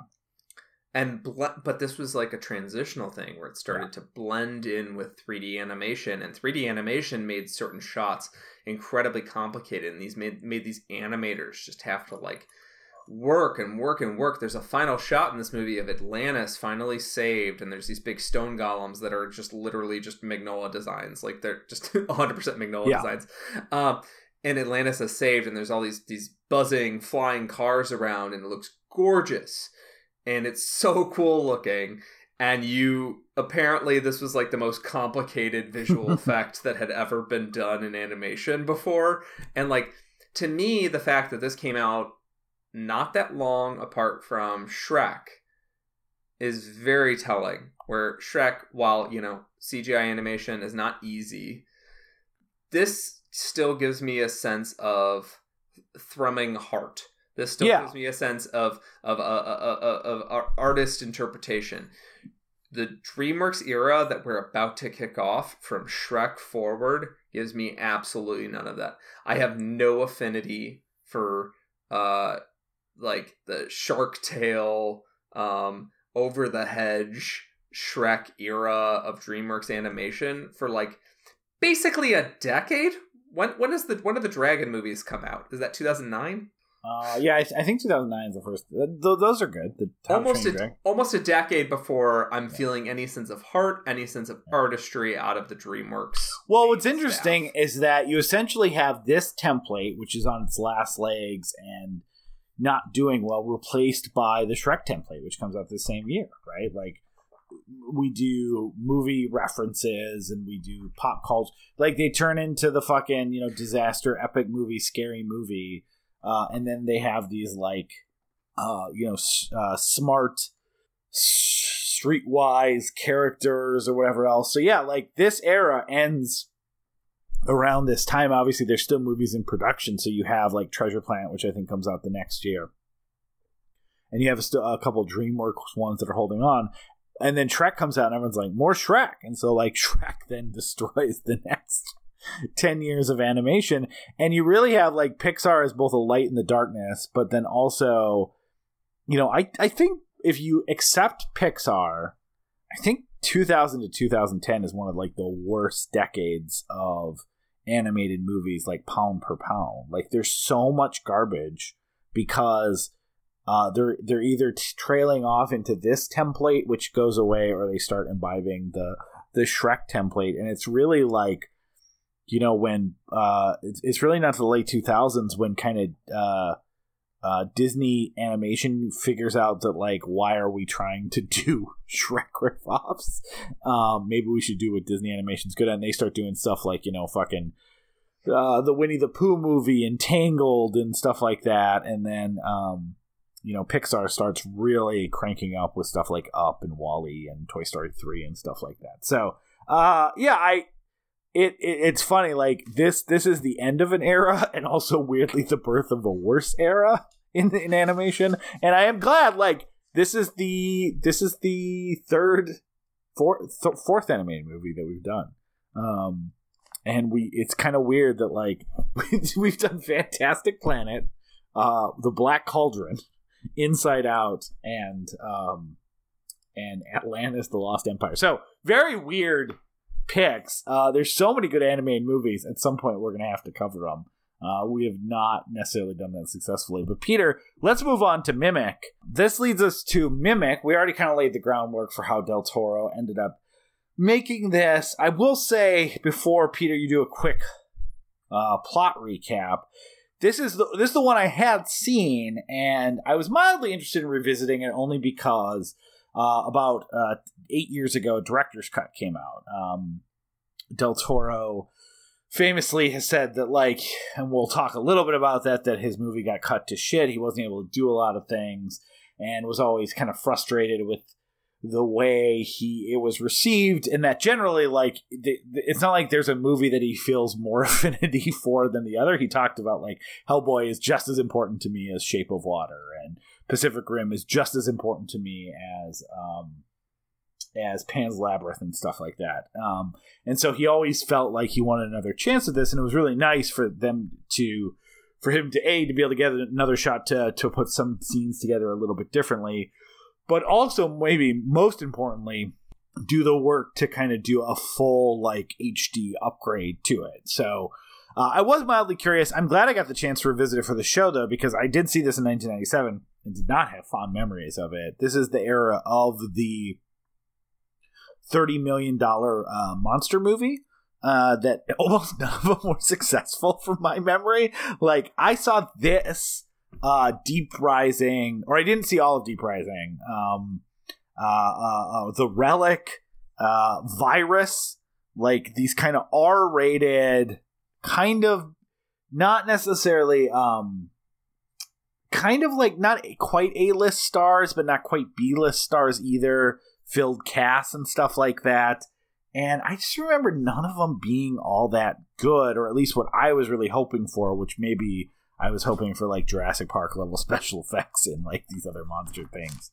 Uh, but I'm so glad I got a chance to revisit this one because not only does it look gorgeous, which probably is just improved my viewing of it by not watching. Like this movie takes place almost entirely underground, and VHS was not good to dimly lit cinematography, let alone watching yeah. this on a 13 inch TV, uh, which is when like or 19. I remember TV this movie looking basement. like absolutely nothing when I watched it at home. Yeah, I yeah I I like have a memory of of not much, and here it's very like the gore is very detailed. It looks great, but also like I just have in general in my life have a more appreciation for just a gory, gross, grimy monster horror movie, and like my I really had a lot of fun with this. Um, and it really, you know, and again, I don't remember it well enough to know the changes. I looked at a director's cut to original version website to try to get a sense, and their kind of theory was like, yeah, there's some minor things that are different, but there's nothing here that like really changes it dramatically. It is uh, what it is. It's yeah. just a little bit of a, a, of a meaner beast. It's it's not um it's not a, a drastically different thing. There's no real like alternative takes. They removed all. It sounds like uh, Del Toro removed as much of the second unit stuff as he could. There's rumors, mostly confirmed, that Robert Rodriguez was brought in because he was a Miramax Dash Dimension uh, buddy to the Weinstein's at the time. Yeah. Um, which I don't say that to cast aspersions on on Robert Rodriguez. Um, like Tarantino and lots of Mar- Mira Sorvino in this movie, who was uh, almost sexually assaulted by Harvey Weinstein, was like a big Miramax dimension person. Like there were a lot of people that got kind of like drawn into the circle because Harvey and Bob were so powerful. Um, yeah, which but- also speaks to the fact that like you, if you wanted to work, you couldn't get away from them, and the people that wanted to get away from them, a lot of times they made sure it didn't work again. Yes, exactly. And um Mira, Sorvino, like basically like this is she she made uh Mighty Aphrodite and shortly after Harvey started aggressively trying to hurt her. Um aggressively trying to um assault her. And um still she ended up working with him because this stuff is complicated. This stuff is Which- yeah, which sticky again, and gross. Underlining this does not like the, too many uh bad faith assholes use that as a defense for like how bad could it have been. It's like, well, it's not so much how bad could it have been. It's like uh, how much control do these fucking rapists have over people's livelihoods and careers so that people constantly had to make decisions based on the fact that like there wasn't an opportunity to say no sir uh, i'm an aaron sorkin character and you have done a bad thing to jail with you Yeah. scorn him community and it's it, it's it's true, and it's also I- like well, Peter, I just got to jump in to say I just made that up. That was not lifted directly from an Aaron Sorkin script, but I can see where you would think it would be. uh, it sounds exactly like a newsroom episode from like season three. I know. I just made it up. Is what I'm saying. Wow, have you considered writing for the show? The news doing a show that's basically if you got to write scripts for the newsroom, but with 2020 vision. yeah. Well, also, it's all three years. I watched the first episode of Newsroom, and I remember they're like breaking the story of the whatever that fucking oil pipeline leak was like three years later. Yeah, like, what a fucking terrible show. yeah, miserable shit. Anyways, um, my point here is that um, these figures were very much uh powerful, uh, massive um, beasts in their industry, and they're able to bully people left and right um, in whatever way um, served their needs. So you know, Harvey um, uh, had a need to hurt women. And he pursued Mira Sorvino, and you know when that didn't work out, she still got to keep her career because she, for whatever reason, didn't reach his wrath, um, his full wrath, and uh, then um, was gonna say is Guillermo del Toro. Um, he was uh, brought in, wined, dined, kept as like a like a we're so excited to bring you to America. Hollywood and America are gonna love you. We're so excited to to share you with America. Uh, and then the day that um, you actually have to start shooting and playing with their money, they turn into fucking monsters. And like transitioning away from Harvey more into the Bob side of the camp, um, Bob ran Dimension, which was sort of Miramax's uh, Genre. genre Yeah. uh, largely horror, but their genre brand and Mir- and Dimension was infamous for abusing uh, soon to be or already existing horror uh, royalty. Like Wes, the reason that we don't have a lot of great late era Wes Craven movies is entirely because Dimension fucked with Wes Craven to the point that he like basically didn't want to make movies anymore. Yeah. Like if you want to know why Wes Craven didn't get his like last hurrah to say fuck you to everybody and be like here's my my last spooky scary movie and he just had a bunch of like I sold my soul to take style shitty movies blame dimension and the fact that they beat on a 60 year old man a 70 year old man. Yeah, and I think also like one of the things that I don't think like the Kevin Smiths and the Tarantinos and the Rodriguez's thought they were doing at the time is that like Miramax did a really good job of painting itself as this like home for uh these these talented directors to make their movies. And so like you know they would really put the Tarantinos and the Kevin Smiths and stuff like that out in front as like a they give us their money and they let me do what I wanted. Like there's a freedom to do these things. And like they were like the problem is is and I don't think they necessarily realized it. Um Tarantino has actually had some things to say about how little he realized it, which uh, probably a lot of shame on him. And Tarantino has his own things, but um, the uh, they're they're like almost like the Scientology, the Tom Cruise, what Tom Cruise is to Scientology, right? Like they put Tom Cruise out there as this this uh, and these like Scientology ambassadors is like the shows like how great Scientology can be, and then you read the books and you find out like people fucking working in basements scrubbing every day for five years because that's what like Tom, you know, these these church leaders are telling them to do, and how aware the Tom Cruises and the Kelly Prestons and the, you know, um, Kirstie Alley's are of those people. Who fucking knows? But like, it, it's like a similar vibe. Like when you hear these horror stories of Dementia and Miramax of these talented directors who got to make movies there. You you would think from the stories that the Tarantinos of the world share, like they they're gonna get to kind of take their money and make these movies that the other you know older studios aren't letting people make when instead they're fucking literally harassing everyone and everyone and destroying movies and threatening people and obviously a lot of the sick shit has been documented but like as you dig deeper it's sicker and sicker what was the movie that we were uh talking about peter where like it seemed like it had no like the, the, the person the, the person like missed the premiere because their dad died and Harvey Weinstein like called to threaten. Oh, oh, oh, oh, oh. Um, it it's like ten Freddie things Prinze I hate about Jr. you, right, or something. It was Freddie Prinze Jr. Oh, she's so all that. Yeah, she's all that. Oh, the anniversary of his dad's death, but like the amount of like insane stuff that probably is still to be found, and like they, yeah, they ran a movie studio. People worked for them. Like people kept working for him because where like who else you know uh, de- they're giving del toro they're giving these actors a chance to star in these movies and then like f- destroying most of them. Like the amount of movies that they probably just went out of their way to destroy through spite or through pride is, is insane. And this is one that del toro talks about like yeah i was uh, i mean i i think we can do a really quick plot recap peter. Like oh yeah. uh, there's a there's a there's a, a, a, plague that's attacking children specifically that's caused by cockroaches.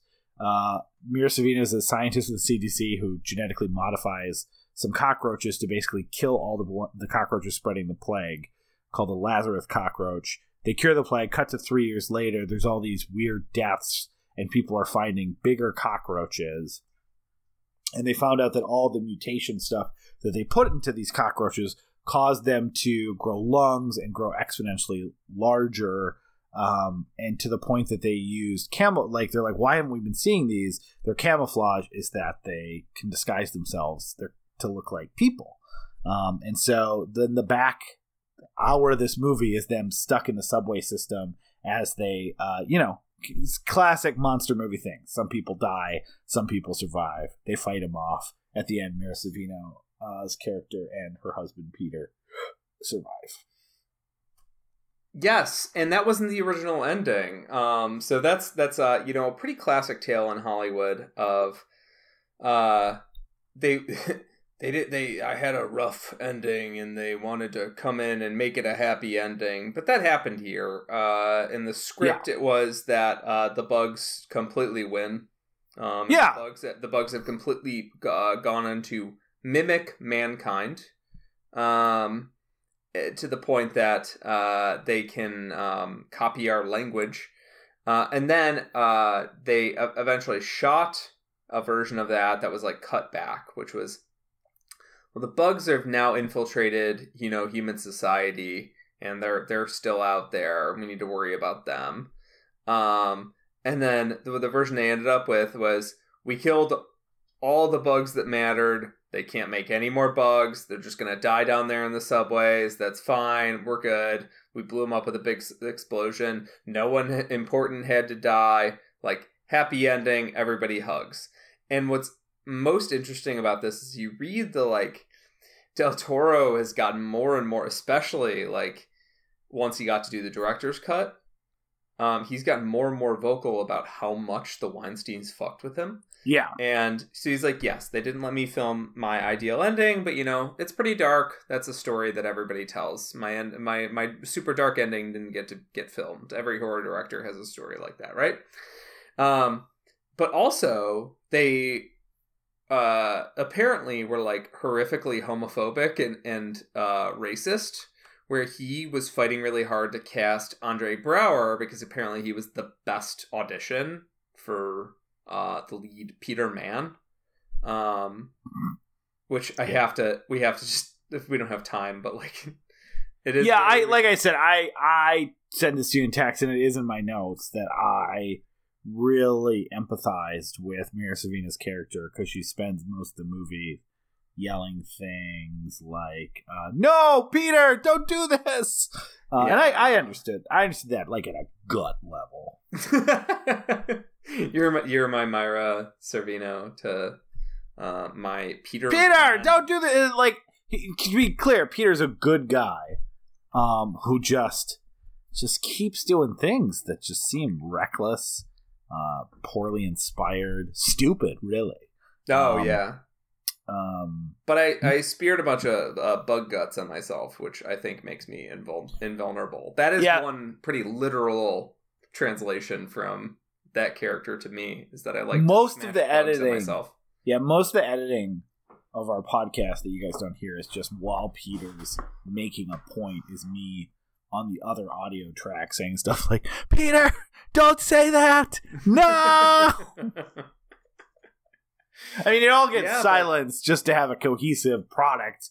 You know, got to release that content, but it's all it's all there in the raw cuts. I am a white man and I will not be silenced. Joe Rogan told me.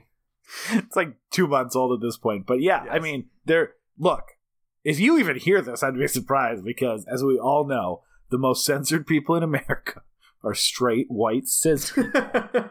and I don't know if you're going to hear our thoughts about Mimic in Atlantis. I don't know. I don't know if they're coming for us. Yeah.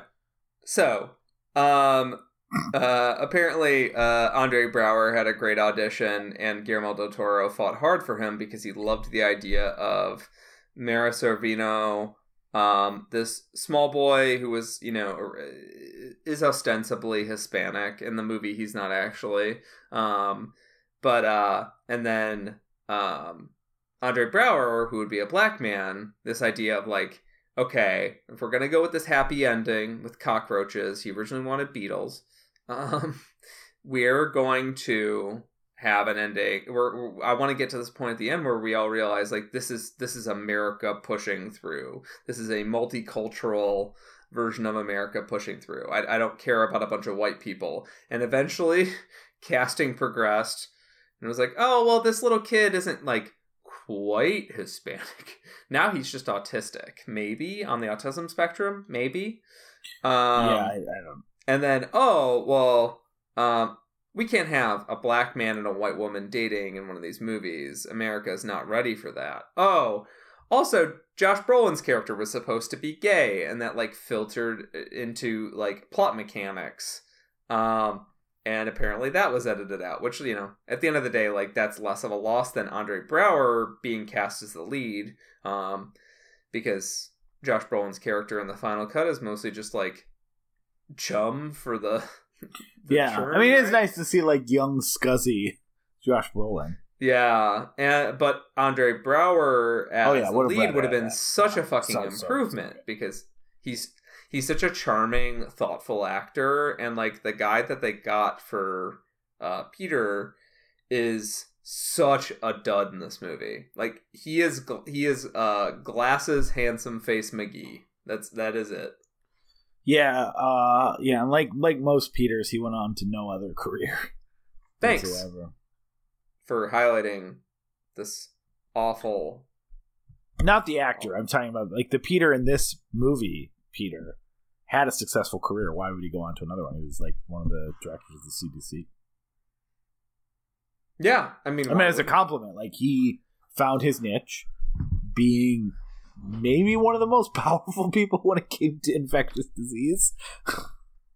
I, I don't like this movie is so funny about like he is on TV announcing they've cured the epidemic and like and then he spends most of the movie investigating old sewer lines.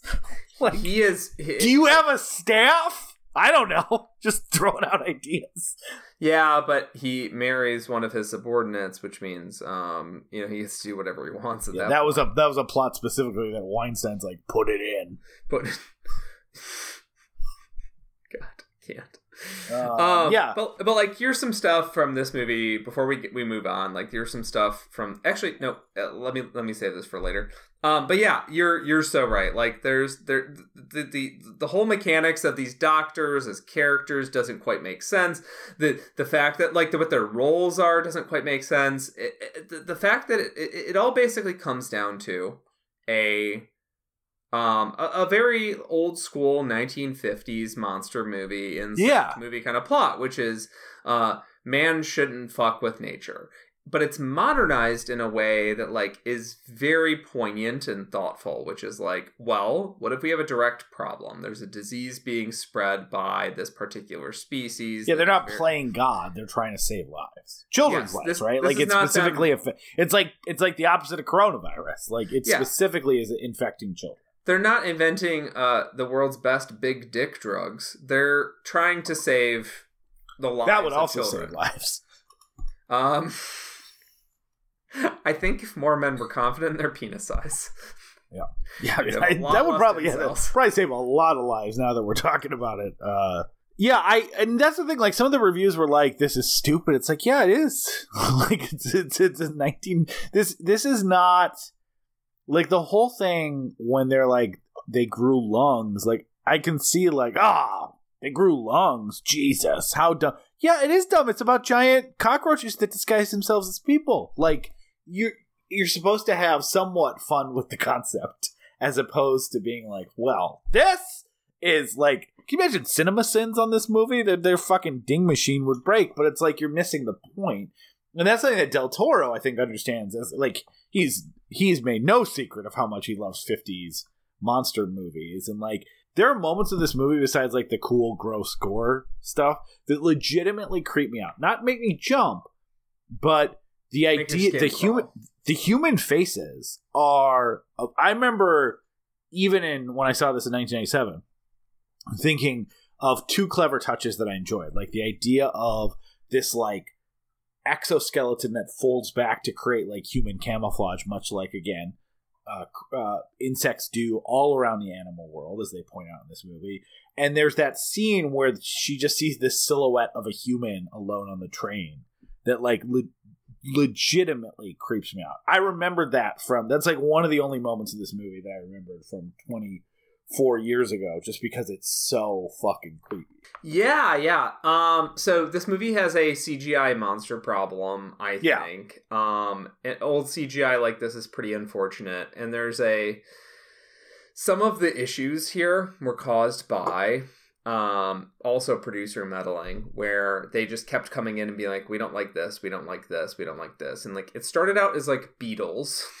and then eventually they were like uh no cockroach somebody in a producer meeting said no we want cockroaches because new york has a lot of cockroaches and they were and then and then Del Toro's like, but these guys are bigger than Jesus.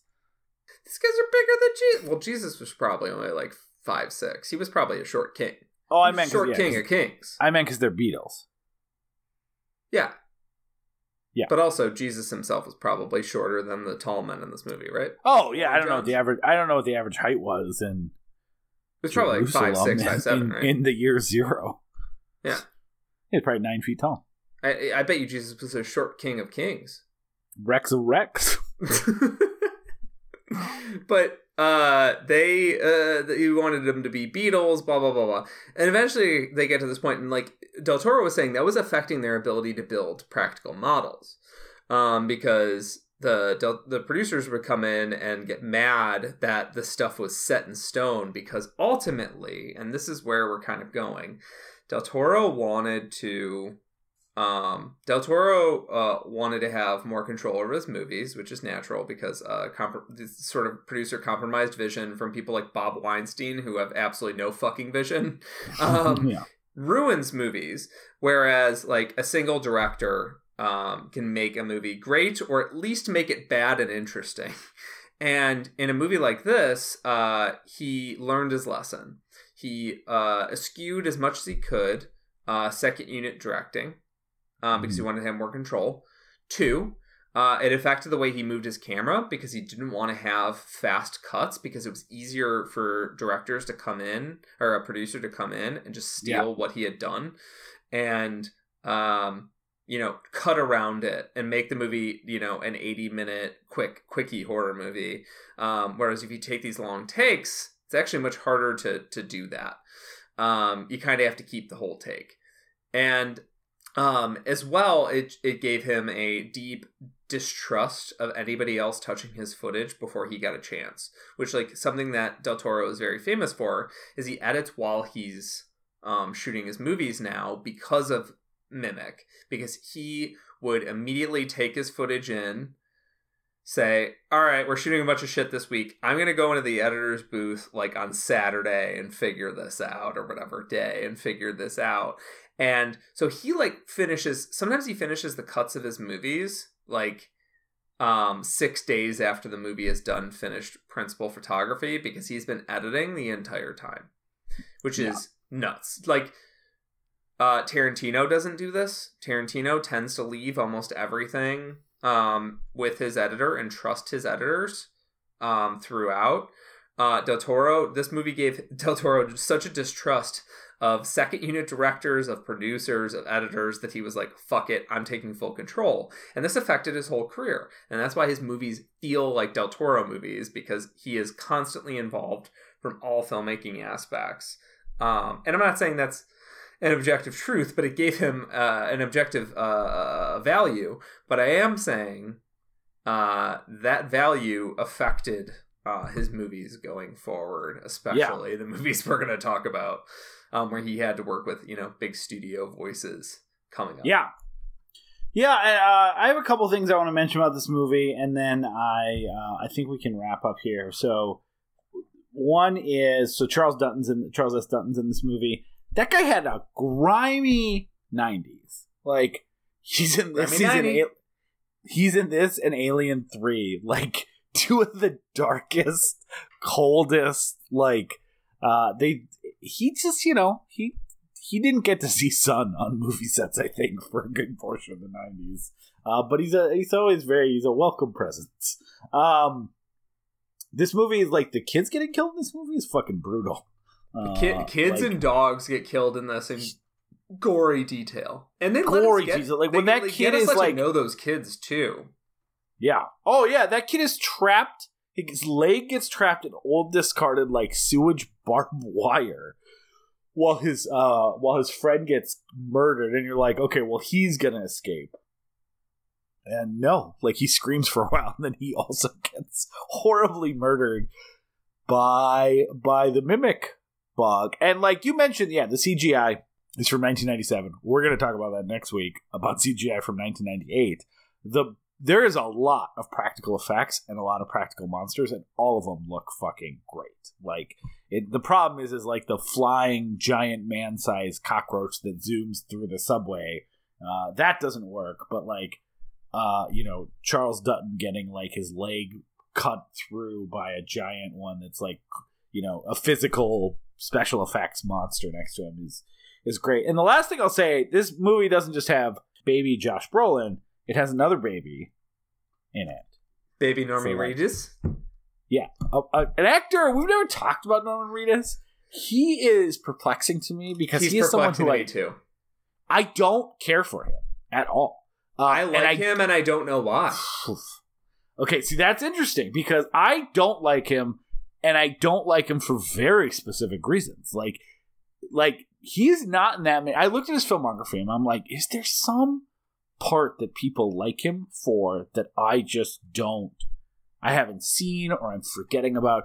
He has basically been in no things that you've seen except tiny bit parts here, except for the Boondock Saints movies and and fucking Walking Dead. Two things that not only do I hate, I and I shouldn't say this, I hate the fans of a little bit too. Like if you tell me your favorite show is The Walking Dead and your favorite movie is Boondock Saints, I am going to at least look at look at you with somewhat of a skeptical eye, or like these are some of your favorites.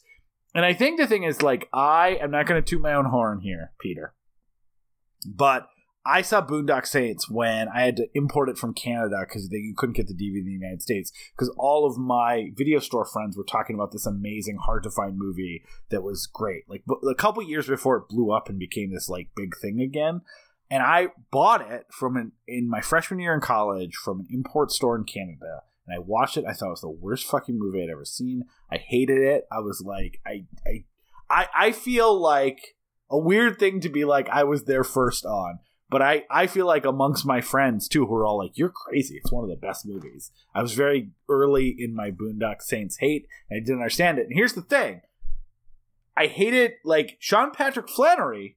I didn't have the hate associated with it because he was young Indiana Jones, which I used to watch, right? Like, so even though I didn't like Sean Patrick Flanery in that movie, I had some of that affection of him being young Indiana Jones. Like, that's hard to break.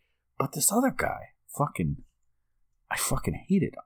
I because I hated their characters. So I, I feel like my hate of the movie and the Boondock Saints and like how bad all their dialogue and scenes are was really sucked right into Norman Reedus. And then the next thing of any capacity I see him in is is Walking Dead, a show I hate quit midway through the the second season, which is uh, a show that I on paper should have liked, but we've talked about The Walking Dead about how so yeah, but those are the only two things really. I guess if you like Death Stranding, I don't I don't know. Like I really don't care for Norman Reedus. Uh, I like Norman Reedus without being able to properly explain why, but we will get into it in Blade 2 because he is oh, that's right. a significant part of that movie. Um, but yeah, maybe that's I, where your affection comes from. I liked Boondock right? Saints when it when I first saw it when uh, I was oh 12. interesting. And then around 15, I saw more movies. And then I was like, I liked it just like, oh, I like, you know, stylish movies with shootouts in it. Like I was, I wasn't like yeah. uh, obsessed with it or anything. Um, and then by 15, I had like seen more movies, particularly more like John Woo movies and shit. And I was like, oh, everything this movie does is bad. And then I started to get more politically active and it's like, oh, this movie it's is picking up on bad. this movie is picking up on basically conserva memes. Oh, okay. Um, this movie sucks shit. Like it was a movie that like I caught on with. By the time I was sixteen, I I, I learned to hate it. I don't know what time you. I don't know what age you were when the movie came out, but uh, I was eighteen. So yeah, I, I it was two thousand one. And but if you had seen um, it when you um, were twelve, would you have liked it? Probably not because I didn't like. I mean, I had a general. I've talked about this. Like, I generally didn't like action movies and horror movies for a, for a good chunk of that. Like, I thought they were kind of brainless and not interesting. I was a big sci-fi, like mind bender thing. like, I loved the game, right? Like, I saw the game in theaters in '97, Peter, and I'm like, this is the shit. What is reality? What so is reality, I, I'm a though? weird. I'm a little bit of a weird kid. I don't know. Yeah, I yeah I wasn't um was gonna say is I, I wasn't obsessed with it or whatever, but we can talk about Norman Reedus as an actor because I find it very confusing, but I quite like him as an actor, um, hmm. which is very strange. But um, anyways, so um, uh, yeah, so that was the, that was the last to, thing I had about the movie. Jumping back to the practical stuff really quickly because I have some final yeah. thoughts. Um, and Great. this will lead me towards um our Blade Two episode, which will be in a few weeks. Um, but uh, the the scenes where there's practical stuff are very impressive. They're very. There's a scene where they're chopping up a, a bug to get in and get all the guts, and they're showing off the weird skull pattern, uh, you know, exoskeleton. All yeah. that shit is just straight up a feeder into what he's gonna do in Blade Two.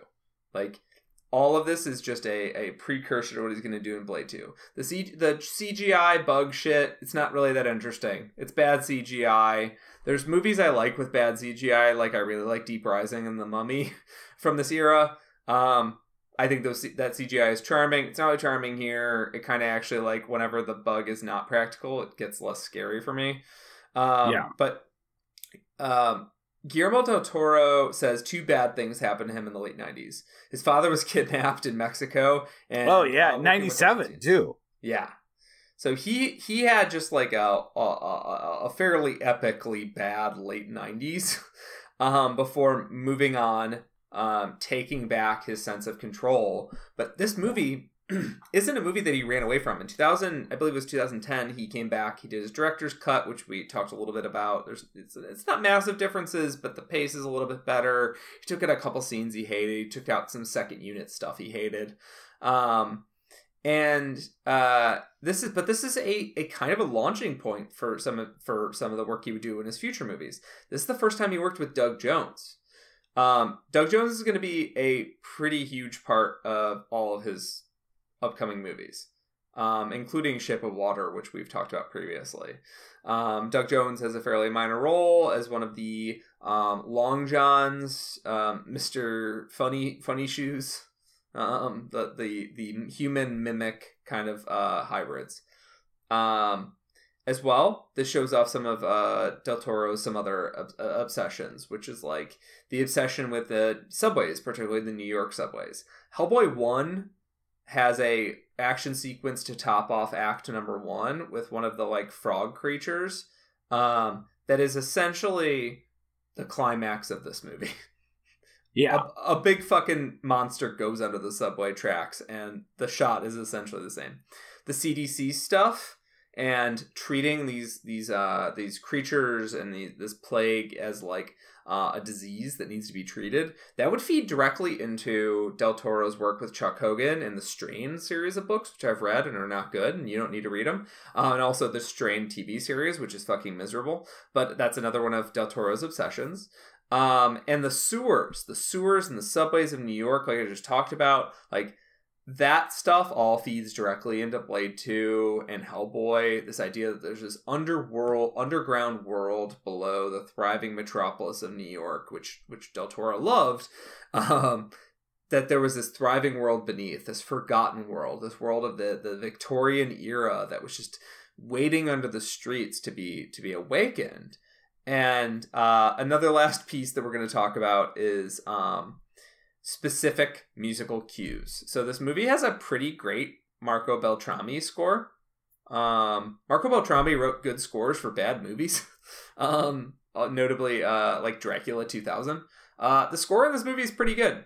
And one thing that Del Toro steals for Blade 2 is this like twinkly horror bells for gross shit happening Mm-hmm.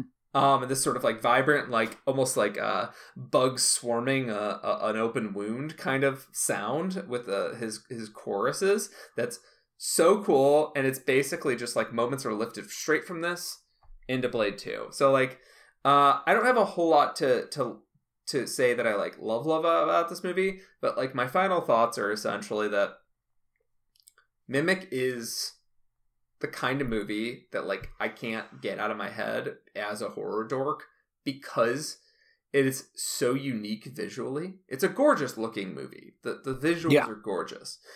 Uh, it's a gorgeous looking movie with um a great lurid sense of place. Like every scene feels like a scene scene. Like he put time to building, you know, set sets. This is before CGI sets took over actors' feet are wet. A- actors are breathing in dust. Like there is a sense of place. Um, and the monsters, while half CGI, the the practical half, I'm like, this is some of the most impressively gross shit I've seen outside of like movies like Alien Resurrection, where like um of this era where Alien Resurrection is like, oh, we're just gonna make like a million gross alien models and throw Yeah. them at you, which is one of the, re- the reasons I love Alien Resurrection. So, uh, yeah, this this movie has a specific place in history, though it, it unfortunately kind of has to be a um a dry run. Unfortunately, a goo gooey run, but a dry run um for movies that I think I'm gonna have a lot more affection for later. Yeah, I, this was a fun revisit. I agree. I had fun. Like, there's the chance of me rewatching Mimic with all the other things I need to see outside of doing this uh, this double month was was slim to none, and I'm glad I did. Like, I um I have a lot of appreciation for it. It's definitely a fun, gory, gross, grody, all the G words uh, monster movie, and it does like you know when I first saw this, obviously I had no idea who Del Toro was. I wasn't cool enough to have seen Cronos in 1997 when I was 14. Uh, But, like, it even had like an English dubbed version. yeah, who who knows? right? Like I don't even know if I could have, but let alone I definitely wasn't cool enough to have figured that out uh, yet. but so like revisiting a movie of a director who I anticipate every single one of his projects, um, and really seeing a lot of those um, those things that I love about him uh, in like in place in this movie that kind of feels like a, oh yeah he did Mimic after Cronos because Cronos is really good and he did that Mimic movie. Like it makes a lot more sense in context. But we're gonna have a lot more to talk about all these people. I do think this sets up because uh, next week. So while you kind of look at the bookends here, right? Like we're we started in weirdly in 2001 with Atlantis: The Lost Empire, and then but and then we we talked about 1997. So in between 1997 and 2001, uh, the the comic book genre era is dead. We're about at the end of the 80s and 90s action stars too, and they combine the two of those to make a movie that becomes a huge box office hit. Again, the biggest Marvel movie of all time. Uh, at that point, directed by a director who doesn't exist, uh, and also weirdly feels very much of a piece with what The Matrix would do a year later, uh, and that is Stephen Norrington's 1998 uh, movie adaptation or reimagining of Marvel's Blade character. So I'm really excited to talk about that. I already rewatched it um, for the first time in a, in a while, and I had a ton of fun with it, even if as I've told you, some things that I would have said in, say, the year 2000, like how it has one of the best villains ever of all time, I don't necessarily stand by, but uh, I still think it's it's fucking fantastic, and I'm, I'm excited to talk about it. Although we definitely will be going down the questionable CGI train with the old blood god on that one. Uh, yeah, yeah. That's um. It's just you know, if if you're gonna like action movies from the late '90s to early 2000s, you're just gonna have to get on board with the question. I'm a I'm a I'm a I'm a noted uh you know uh Stephen Sommers the Mummy fan as well as uh, uh you know a Deep Rising fan. Like I uh, yeah. I I. I, I, I, I, uh, I, I've grown to accept certain movies, uh, in gross indulgences, but like, uh, you know, we're gonna have to we're gonna have to mark it off. I think it hurts Mimic more than it hurts Blade, though. I I do. I think the intent in this one saves it, and also it's worth noting. Like I remember in 1998, some of the sequences, like the ending sequence of like Stephen Dorff exploding, I remember thinking it looked like complete shit, and I still loved it. So it's not one of those Some things of that where stuff I'm looking. does get a little nostalgic, or you know, you get a little. Well, that's like that's the thing. It's like I'm not looking back and going, "Oh, this aged like milk." Like this looked like old milk in 1998, but it still ruled, and it rules now. So I think that that weirdly helps it in that like I I don't have memories of something that like is a greater uncanny valley than I anticipated. Like I was fully ready for for blood explosion to look like shit, and I actually think it works somewhat stylistically, uh, just because of how creepy it still ends up looking. So I don't know. I I loved it. I'm excited to talk about Blade, Peter, next week on Love to Watch. Good night. Night.